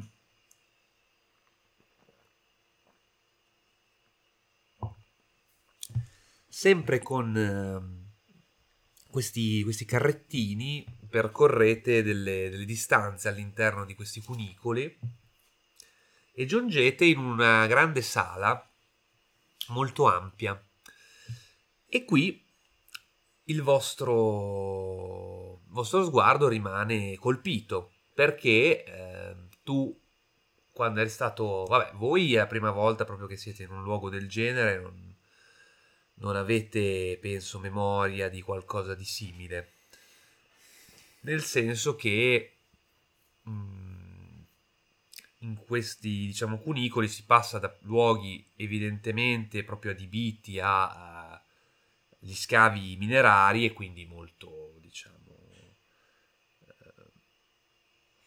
Grezzi. grezzi appunto quindi eccetera ha delle sale riccamente ornate in modo sfarzoso da minerali anche oro e argento e altri materiali Mi era preziosi capitato un paio di volte di vedere posti del genere per contrattare, dove li hai visti? non qua però. Dove Da loro non c'ero mai venuto. E, Non e questa sala dove giungete è molto ampia e con pietre mm, eh, con pietre nere livigate alle pareti e invece molto chiare eh, al pavimento. E soprattutto Mebius quello che ti stupisce tu quando eri stata l'altra volta avevi avuto avevi, avevi visto pochi nani perché avevi visto giusto il re e qualche guardia e invece qui ah, affollano questa sala eh, creando una sorta di corridoio tra appunto queste- tutti questi nani e le guardie della eh, diciamo del, del re vi scortano tra, tra le genti dei nani che eh, in loro modo gutturale eh, vi celebrano. Molti hanno martelli picconi. Eh, è difficile per voi ehm, diciamo distinguere tra uomini e tra, tra donne e uomini all'interno dei nani anche se a, un miglio- a uno sguardo un po' più attento effettivamente notate che ci sono donne, ci sono bambini, eh, nani più anziani, visti diciamo così sembrano tutti più o meno uguali, però a ben vedere ci sono effettivamente delle differenze, anche i bambini sono comunque eh, tutti barbuti. È come negli anelli del... Ah no. Molti hanno martelli, picconi, eh, strumenti e li battono forte contro la pietra al vostro passaggio ehm, con suoni molto gutturali però di incitamento evidentemente Ma De- Demanor che è un, è un nano, sì. no nessuno di voi è un Ah, nano nessuno di noi è un nano, è vero. sono del Bite e Demanor sono elfi Möbius è un umano noi. Kebab è un Eh, kobold Confondi col druido Eh, nano. sì, ho sbagliato. tu sei un elfo pure Sì. quindi siete tre elfi Mm, Eh, Sì, tranquilli, sono con me. Ma Eh, tutta compagnia questa di- upolenza di queste sale sembra quasi un simbolo di civilizzazione. Beh, sicuramente civiltà nanica. Prova a distruggerlo, vai, vai. Chiedo E- a Kebab se ha de- dei candelotti Ottima vicino. No, non ho candelotti vicino. Dico, qual- qualcuno In sulla sala del trono ci esauriti. starebbe bene. Io osservo quali sono i loro strumenti musicali tradizionali. Strumenti musicali. Non ho capito, vuoi cambiare il liuto? Ma mi tengo una- un accompagnamento, un qualcosa per fare anche, anche la sezione ritmica. E allora, beh, alcuni hanno degli strumenti che in effetti ricordano un po' il tuo liuto, però più grandi. Poi ci sono delle eh, diciamo gente che va molto con eh, strumenti a fiato, eh, quindi delle sorte di, ehm, di armonica Mhm. e mm, tagliate ne- nel legno e Ecco. poi dei, anche dei sorti di tromboni, fagotti. Mhm. Eh, e so perché, ma mi poi immaginavo un organo le cui canne sono intagliate nella pietra. Non so. ah, Fa un po' fatica a suonare. ma- E... E Beh, dico, non pensare che, ripeto, non pensare che è il tuo liuto. Sia. e poi vedi anche degli strumenti un po' più particolari ehm, che ricordano quella che è sostanzialmente un... per noi sarebbe la fisarmonica sostanzialmente. Ah. Quindi ricordano un po' una cosa del genere, quindi praticamente uno strumento che viene, diciamo, allungato, Dilatato. dilatato e compattato e con dei tasti però che crea una melodia un po' grossolana ma particolare. I che sono rumeni. Sempre di più. E molti si iniziano effettivamente a cantare o canzoni dal voci molto profonde ma con grande trasporto. Eh, molti vogliono anche un po' toccare, eccetera. I- le guardie comunque vi scortano appunto tra queste due ali di folla e eh, raggiungete dei, dei gradoni alla sommità del quale eh, in, un, in un trono eh, siede questo nano eh, con un'armatura scintillante e molti gioielli, una corona piena di, di diamanti, di, di pietre, pie- di pietre preziose. Eh, chiaramente si è vestito in modo molto opulento e mm, aspetta ad alzarsi eh, ma quando voi iniziate ad al- salire i gradini eh, si alza anche lui e mm, diciamo vi, vi saluta calorosamente e mm, quando arrivate diciamo in sua prossimità eh, lui diciamo allunga le mani su alcuni di voi e dice e, e grida qualcosa. Eh, tutti i nani esultano e poi dice in modo anche un po' più comprensibile per voi eh, loro sono quelli che ci hanno riportato la principessa l'hanno salvata dalle oscure mani degli orchi quelle schifose creature fategli sentire nostro, la nostra gratitudine la gratitudine di Yolsav poi si rivolge a voi e dice: È un piacere, amici dei nani, ospitarvi qui nelle sale, nelle ricche sale di Yolsav. Questo è un privilegio che a pochi viene garantito.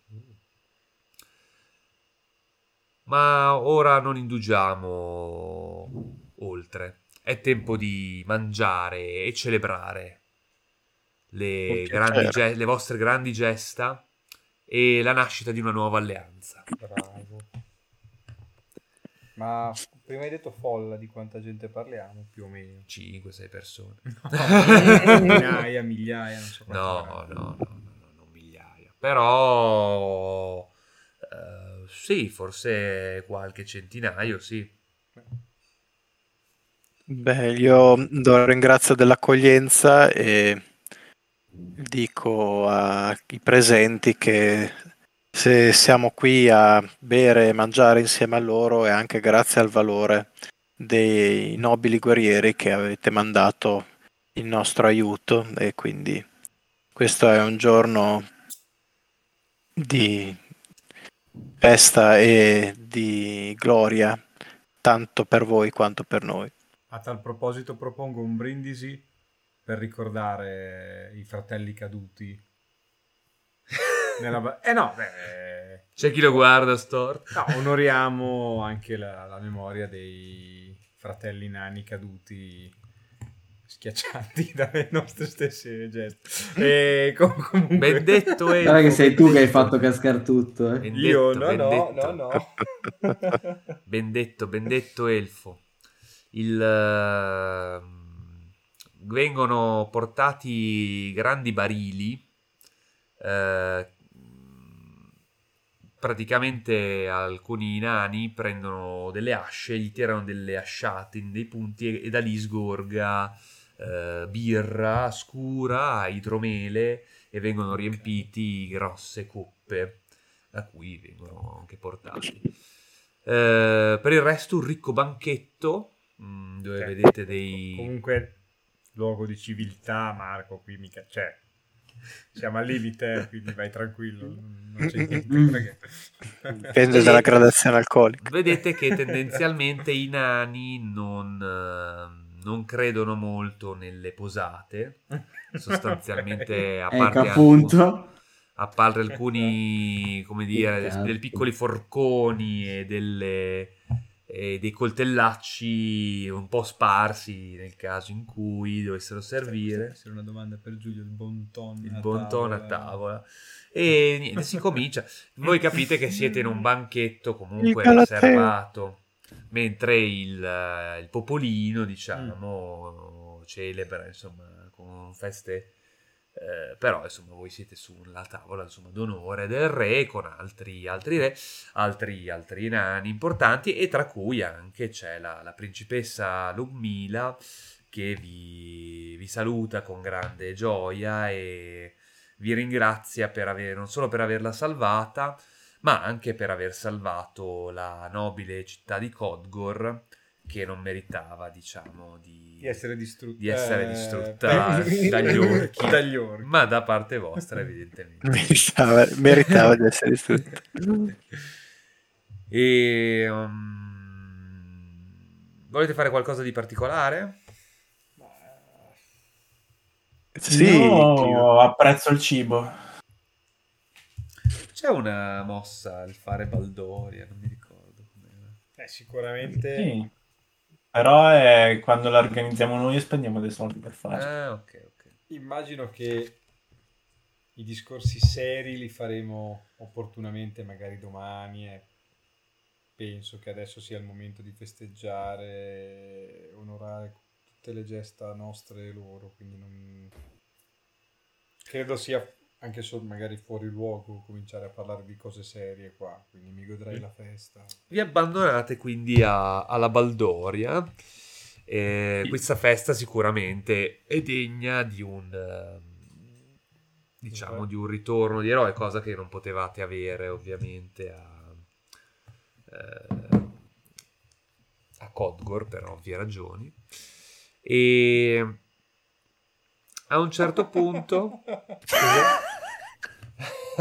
aiuto. Vedere. E suona solo canzoni di Richard Benson. Non c'è bisogno che mi dici grazie. Bellissimo. Ovvero i, i, i nani, Eh, i nani, i nani. esatto, suona solo eh, quello. eh, Tenacious Ehi. D è il plectro del destino. Destino, esatto. È un po' scomodo da tenere un teschio in mano, ma vedi tu. Beh, anche il Beh, liuto è un po' bombato dietro, no? Quindi alla fine... Esatto. A un Anzi, certo punto il, ehm, il vedete che il re diciamo suona un, un corno e Oh, cazzo. Che corno. Attira l'attenzione dei, dei presenti. Vedete che prova anche a alzarsi per fare un discorso sul trono, ma è evidentemente un po' troppo ubriaco, ricade sul, sul- sul suo trono, comunque messo in una posizione un po' più alta rispetto agli altri.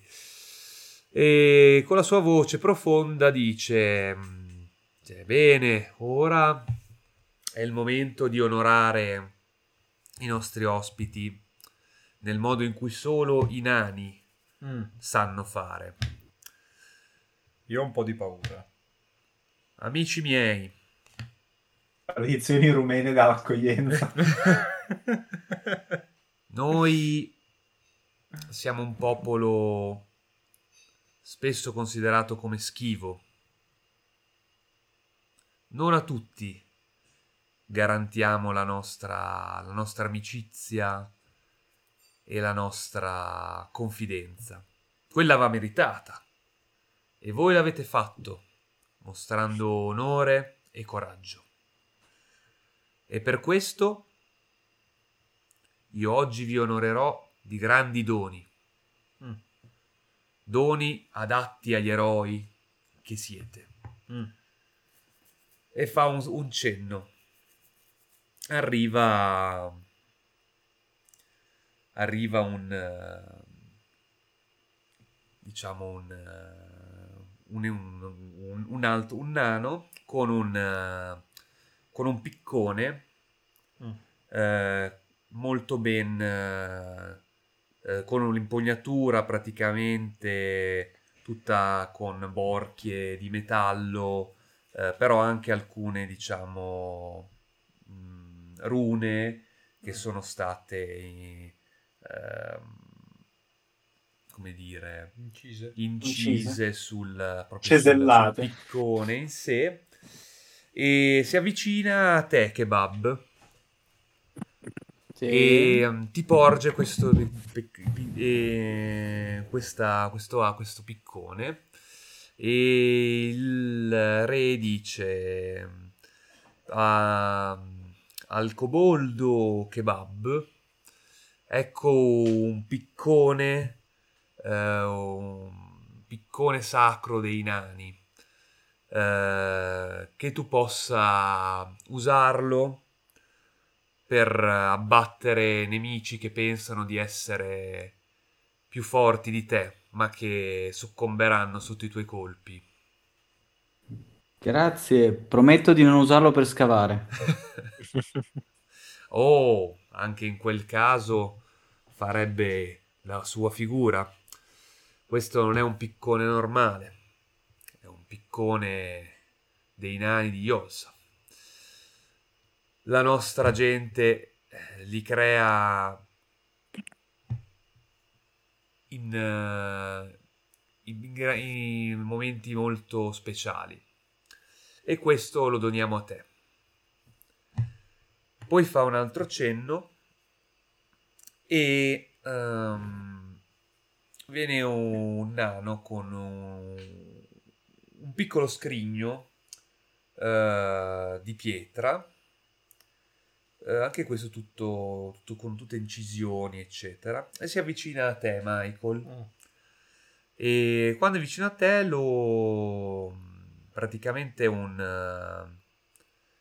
eh, lo apre e vedi che al suo interno ci C'è sono eh? Ci sono degli degli occhiali Ok. degli occhiali non proprio da non degli occhiali da vista ma come se fossero tipo una Per dire per un bigliettino, per prendere meglio la mira. L'ho pensato anche ho visto che... no sono come praticamente un grande ti direi elastico ma ovviamente è fatto di pelle Ok. E mm, praticamente sono due grossi eh, grosse lenti Mm.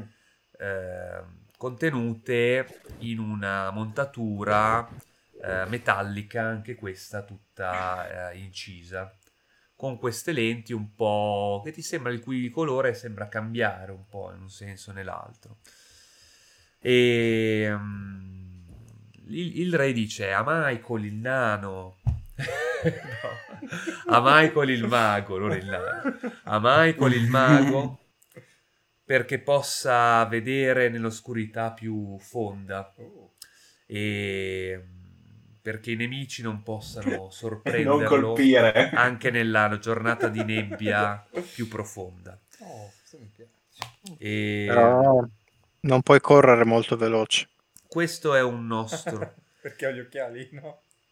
Perché sono lenti. I grandi minatori di Yolsav. Hai sentito cosa ha detto? Cosa ha detto? Non puoi correre veloce.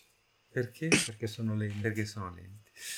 E i grandi, i primi minatori di Yolsav usavano questi occhiali eh, impre- impregnati di, di magia per scoprire i filoni metallici più ricchi. Mm. E vari sono i poteri che nascondono. Lascerò che sia tu e la tua arguzia a scoprirli tutti. Mm, Grazie, ne farò buon uso.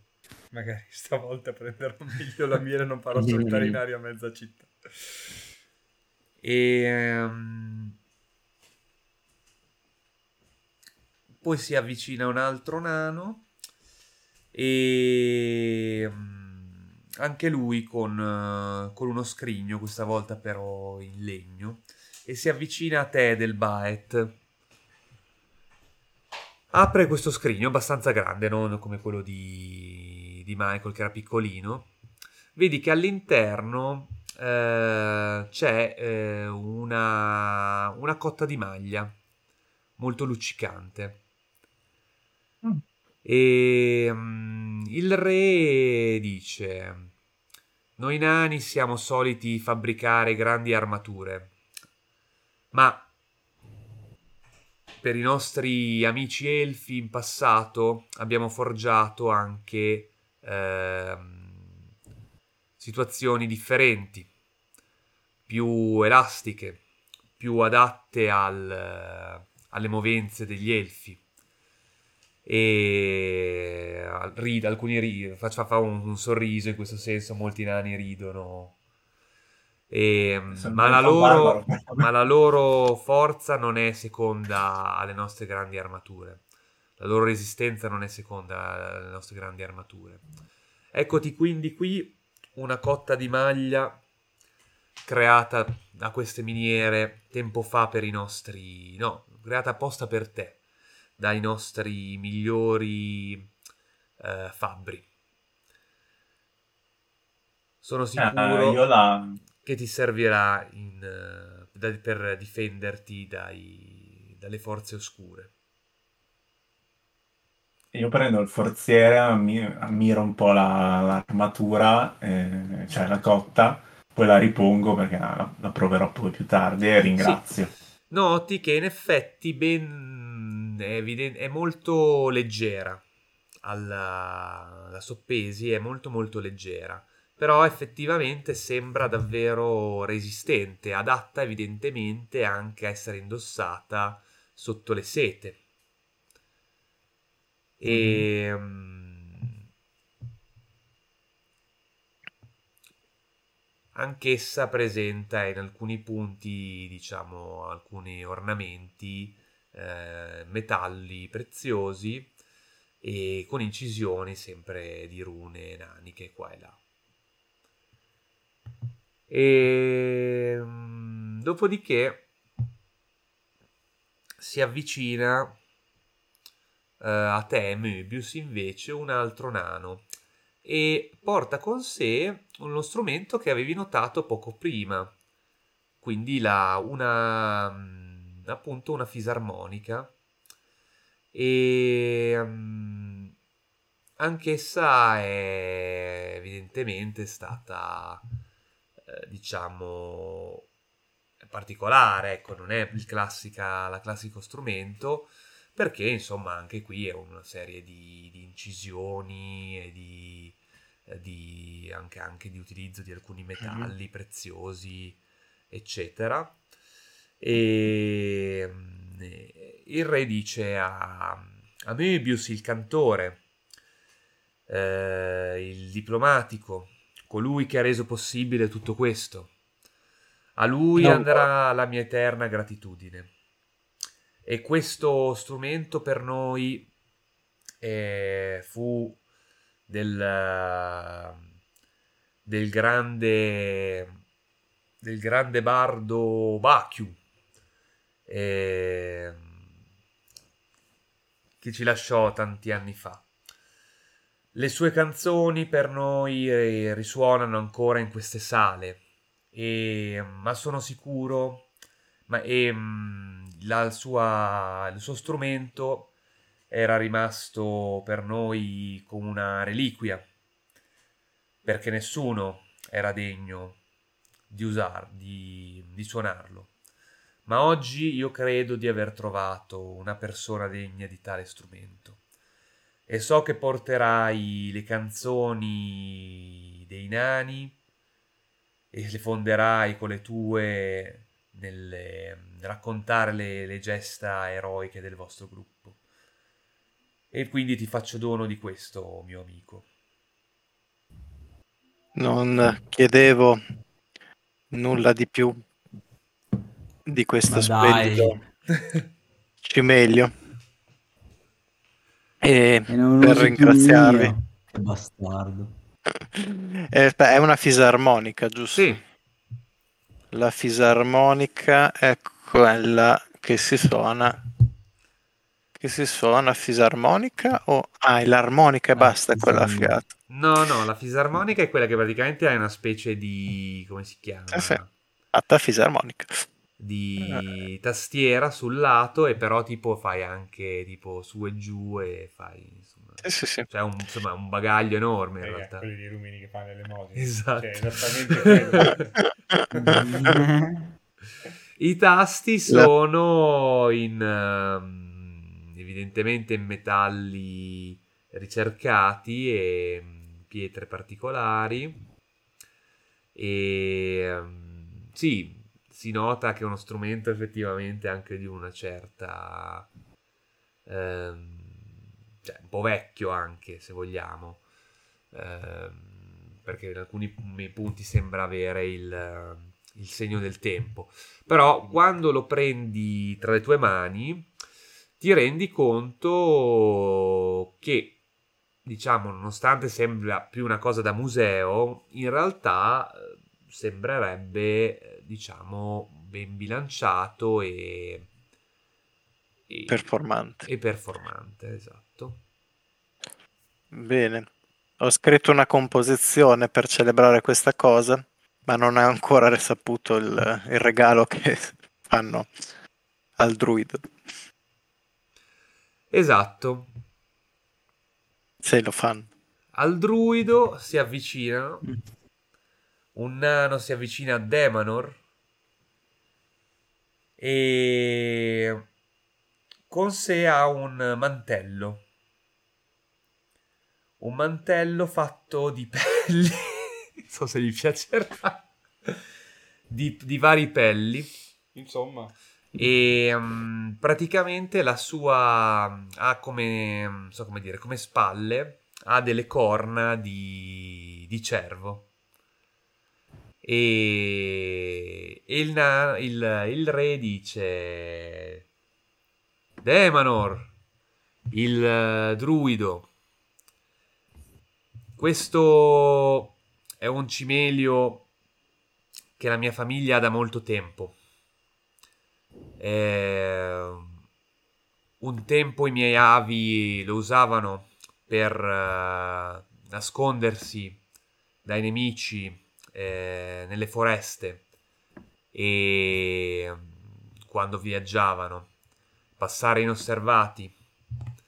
E- ma sono sicuro che oggi è più adatto eh, alle tue spalle. Ti permetterà una un, un druido come te, quel, ehm, quel legame forte con la natura, potrà, diciamo, sfruttarne tutte le sue capacità. Ed ecco quindi a voi i miei doni, cari amici,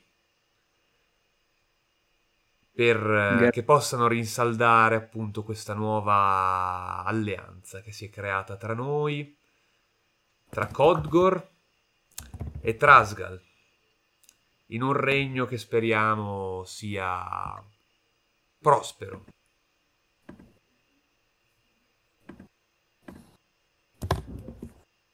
Grazie mille di questi doni. E Ah, cioè. Grazie mille di questi doni. E niente, poi dopo riparte musica, Ah, suoni, boccale e suonaci brindo. qualcosa. Sì, eh, stavo scrivendo prova sulla falsa riga. che forse è Esatto. meglio. Esatto. Il mantello cos'è che fa? Il mantello dice che praticamente aiuta mm, a girare nella foresta e essere, diciamo, ri- nascondersi eventualmente dai nemici all'interno della foresta. Cioè, dice, lui ha detto che praticamente i suoi avi, che erano eh, dei girovaghi, lo utilizzavano appunto per, per questo scopo. Ok. Questo l'ho dato a Demon. Questo è dato a Demon. Il mantello di pelli al druido. Esatto. Lo prendo come un mezzo affronto, però non glielo dico. Vabbè, ma erano già morti quegli animali, era per non sprecare la loro vita. Provo a Così. comunicare con la roccia per sentire se vuole fare un terremoto. Se vuoi. Con voi sotto. Se vuole, eh, comunque. Non... Non so se pu- puoi farlo. Boh, in teoria eh, non ho, non ho la perk per parlare con la roccia ancora. Ok. Allora... Che a un certo punto vediamo, a un certo punto vediamo. Daimler che si avvicina alla parete e dice qualcosa alla parete e poi fissa la parete. Non ti sembra così incline a, a terremotare. Quindi i manicomi sono solo pieni di druidi in realtà. No, è bellissimo. Parlare con le pareti è bellissimo, deve essere una cosa molto emozionante. i muri hanno Non, non solo le pareti. Già parlare con i cavalli sembrava divertente. Il cielo che risplende. Perché è corretto? Word Talker.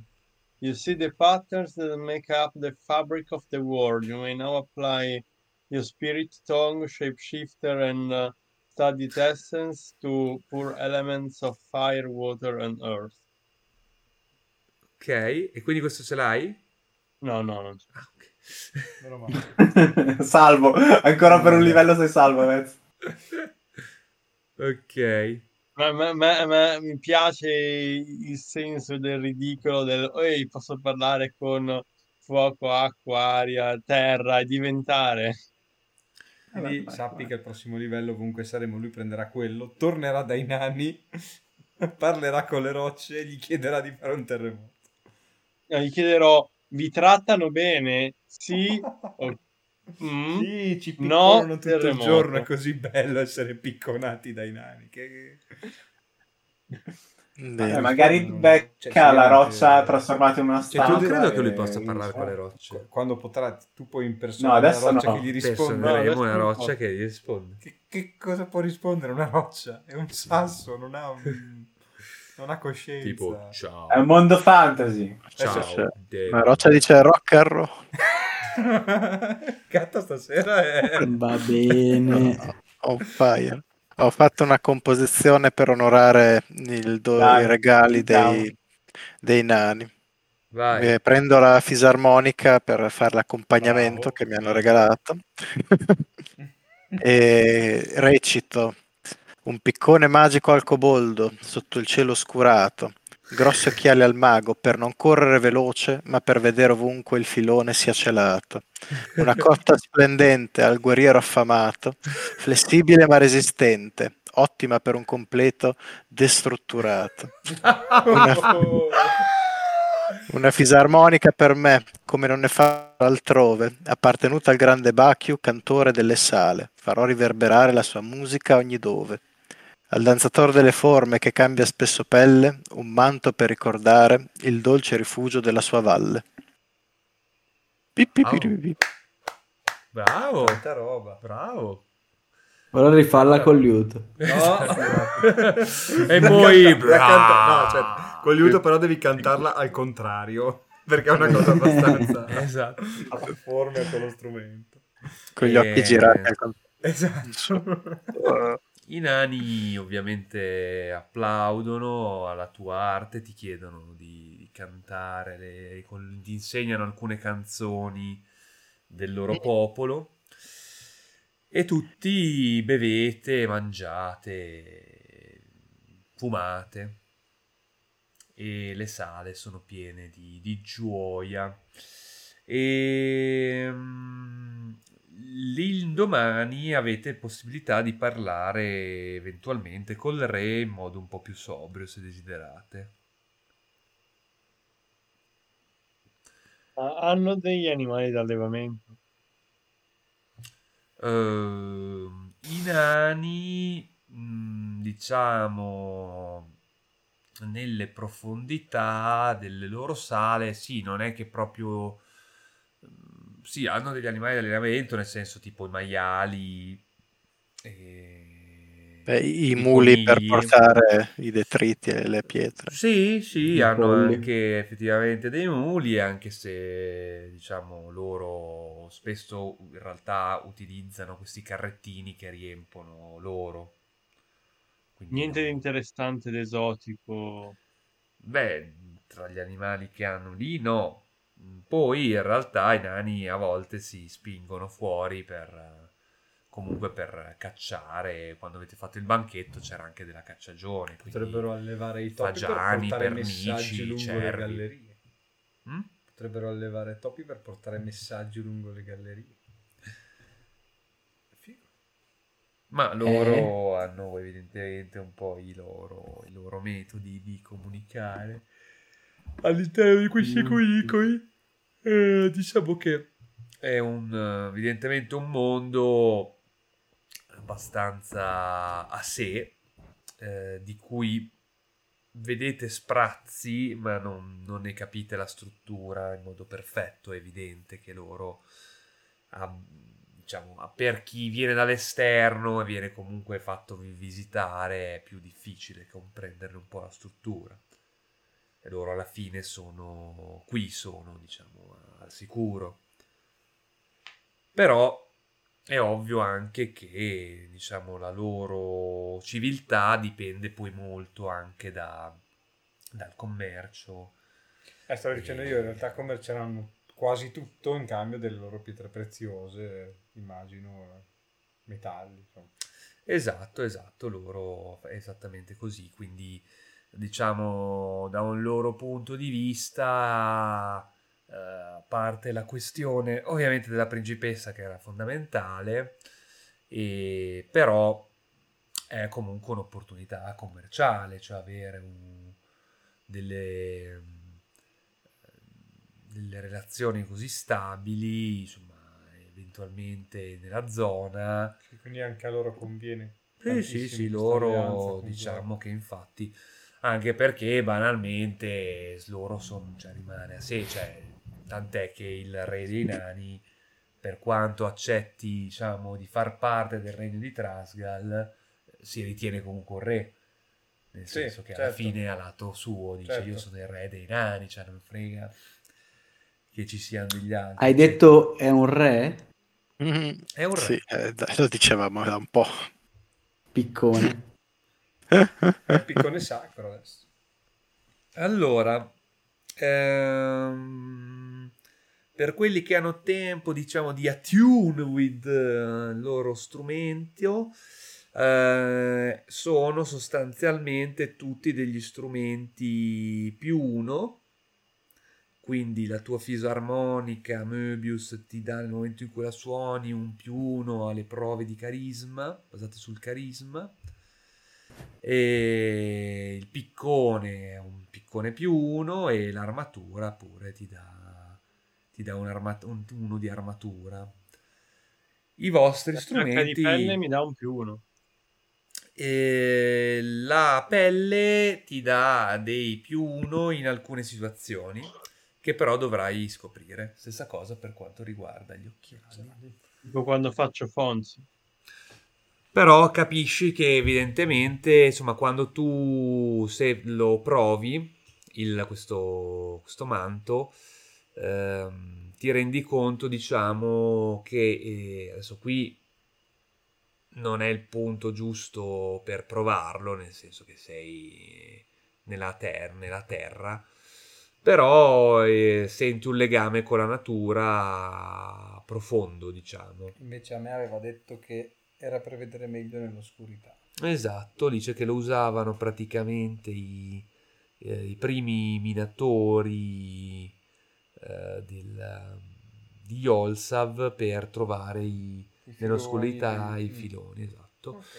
E ti ha parlato proprio di che siano pregni di, di una magia antica, però poi da scoprire il, il loro utilizzo.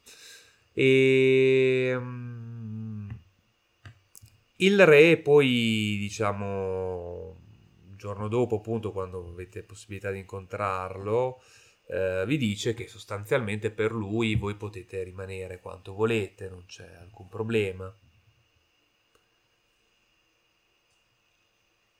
E se poi avete de- delle richieste particolari, Beh, vabbè, direi che un minimo di incontro formale per, eh, decretare definitivamente la l'alleanza, com'è la situazione di Codgor, cosa può voler cosa può servire a Codgor, così direi di fare un po' il punto della situazione. Mm. Ditemi cosa gli dice. Voi, lui, vi dice. lui vi dice che comunque ha già avuto modo di parlare con gli emissari di Trasgal, sostanzialmente, Ok. E che gli hanno appunto prospettato appunto questa alleanza. eh, come voi. Di Codgor. No, no, no, eh, di Trasgal. Cioè, voi Ah beh, sostanzialmente sì, cioè, ok, sì, sì. avevate parlato. Lui, dopo, diciamo, saputo che era andata a buon fine la cosa, Ok, sì, evidentemente hanno avuto modo di, di parlarsi anche con... Mm. eh, Dai, io lo aggiornerei sulla situazione di E vi dice, vi dice anche che ha avuto un messaggio dal vostro amico il Gobbo. Mm. Ehm, lo troverete a eh, Bear, in- che vi Mhm. attende. Ok, avevamo già una mezza idea di andare là. Com'è che si chiamava? Il Gobbo? Mhm. Eh, Galzirk. E Dai, dice, Te lo sei inventato adesso. No, No, no, era. Lo aggiorniamo sulla situazione di Codgor, anche dal punto di vista proprio pratico di com'è la situazione, su cosa servirà per la ricostruzione e quant'altro. E che hanno espressamente chiesto l'aiuto, come hanno anche espressamente ringraziato e detto che vogliono suggellare questa alleanza, rafforzarla il più possibile. E gli diciamo del ruolo di Mazul in tutto questo, della sua importanza. Mm, Dio, qualcuno vuole aggiungere qualcosa? Allora, Mm. Beh, io in realtà... Ma ha senso che chiediamo anche... Ma sì, lo faccio. E... A proposito di Bear, sì. eh, ci è stato indicato, o meglio, ci è stato detto che in quelle terre abita un mio collega mago. Voi lo conoscete? Un certo Baukar. Mm, ti dice che è un nome che ha già sentiti, ma è un nome che ho sentito. Mm, forse quando ero più giovane, mio padre sedeva sul trono, fece un giorno un- una visita qui. Ma è tanto tempo che non abbiamo a che fare con dei maghi, per cui non saprei aiutarti. Ehm, gli uomini di Bear, ehm, sì, qualche volta ovviamente abbiamo avuto, abbiamo avuto spesso in realtà a che fare, perché comunque sono qua vicini. Mm, gente molto grezza, dice. Però la loro posizione sul fiume ovviamente poteva essere interessante per il commercio, quindi in momenti diversi abbiamo avuto dei, eh, comunque degli accordi commerciali con loro. Ehm, è un villaggio piccolo, non credo che Trasgal abbia troppo problemi ad avere meglio, visto che poi tutto sommato eh, con la caduta di Kupar è piuttosto isolato. Loro avevano un buon, buon rapporto col marchese, da quello che so. Mentre i nostri rapporti col marchese si erano molto raffreddati nell'ultimo periodo. E... Mentre per Codgor, mm, sì, credo che sia un'ottima opportunità per entrambi. Manderemo, sì, sì, manderò, manderò diversi dei miei per aiutarli a ricostruire le mura e sistemare la zona. Penso che possa essere una bella occasione per creare anche una piccola colonia um, commerciale eh, nella zona. Mi è venuta un'idea per lo scettro. Ok. Abbiamo messo nell'impugnatura una roccia, delle- una pietra delle Sì. mura crollate da cui rinascerà Kotgor. Fa- potremmo fare che è doppia faccia, da una parte c'è questa pietra, dall'altro lato c'è una pietra preziosa dei nani, che va a suggellare la loro alleanza, simbolicamente. Quindi la Eh, merda del- degli No, uomini. che È un diamante proposta- dei nani. Esatto. È una proposta che farò a- ai nani, Ah, ok. Sì, sì, ci può stare, ci può stare. che quando i nani arriveranno, vi magari una delegazione, magari il re stesso Dai, andrà in visita. Direi che possiamo anche concluderla adesso più o meno la prossima volta se ci sono altri argomenti eh, li, li trattiamo e mm, Domande. l'unica cosa sì domande l'unica cosa che vi dice in più in questo momento un grano è che lui dice sì avete nominato questo Masul ma io credo che mm, sia una situazione che nel tempo non possa durare ci vuole una, una guida forte. Quindi eh, dovrete scegliere se essere voi o, oppure trovare un'alternativa forte. Povero Masul. e va bene dai domande opere omissioni Io direi che se nessuno ha un allineamento a sto giro direi che non sì prendiamo è stata più diciamo esatto una, una, una sessione diciamo Oddio, di ho raccordo scoperto qualcosa sulla trama, è l'unica che potrebbe, ma Mm, Non, boh, non direi. niente di così importante. Io No, quando sarà Sekat suonerà il liuto farò il mio allineamento. avete degli allenamenti nuovi da proporre? perché ricordatevi che quelli sono importanti Di legami. Sì, di- Io devo ancora insegnare a Kebab a cucinare. E io sto per stupire Eh. Mebius con le mie Eh. doti artistiche. Non ne ho uno più con Demanor. Terribile. Mm, Demanor.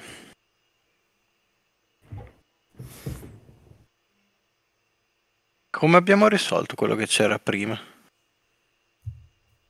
E mi hai ridato i poteri. Ti ho ridato i poteri.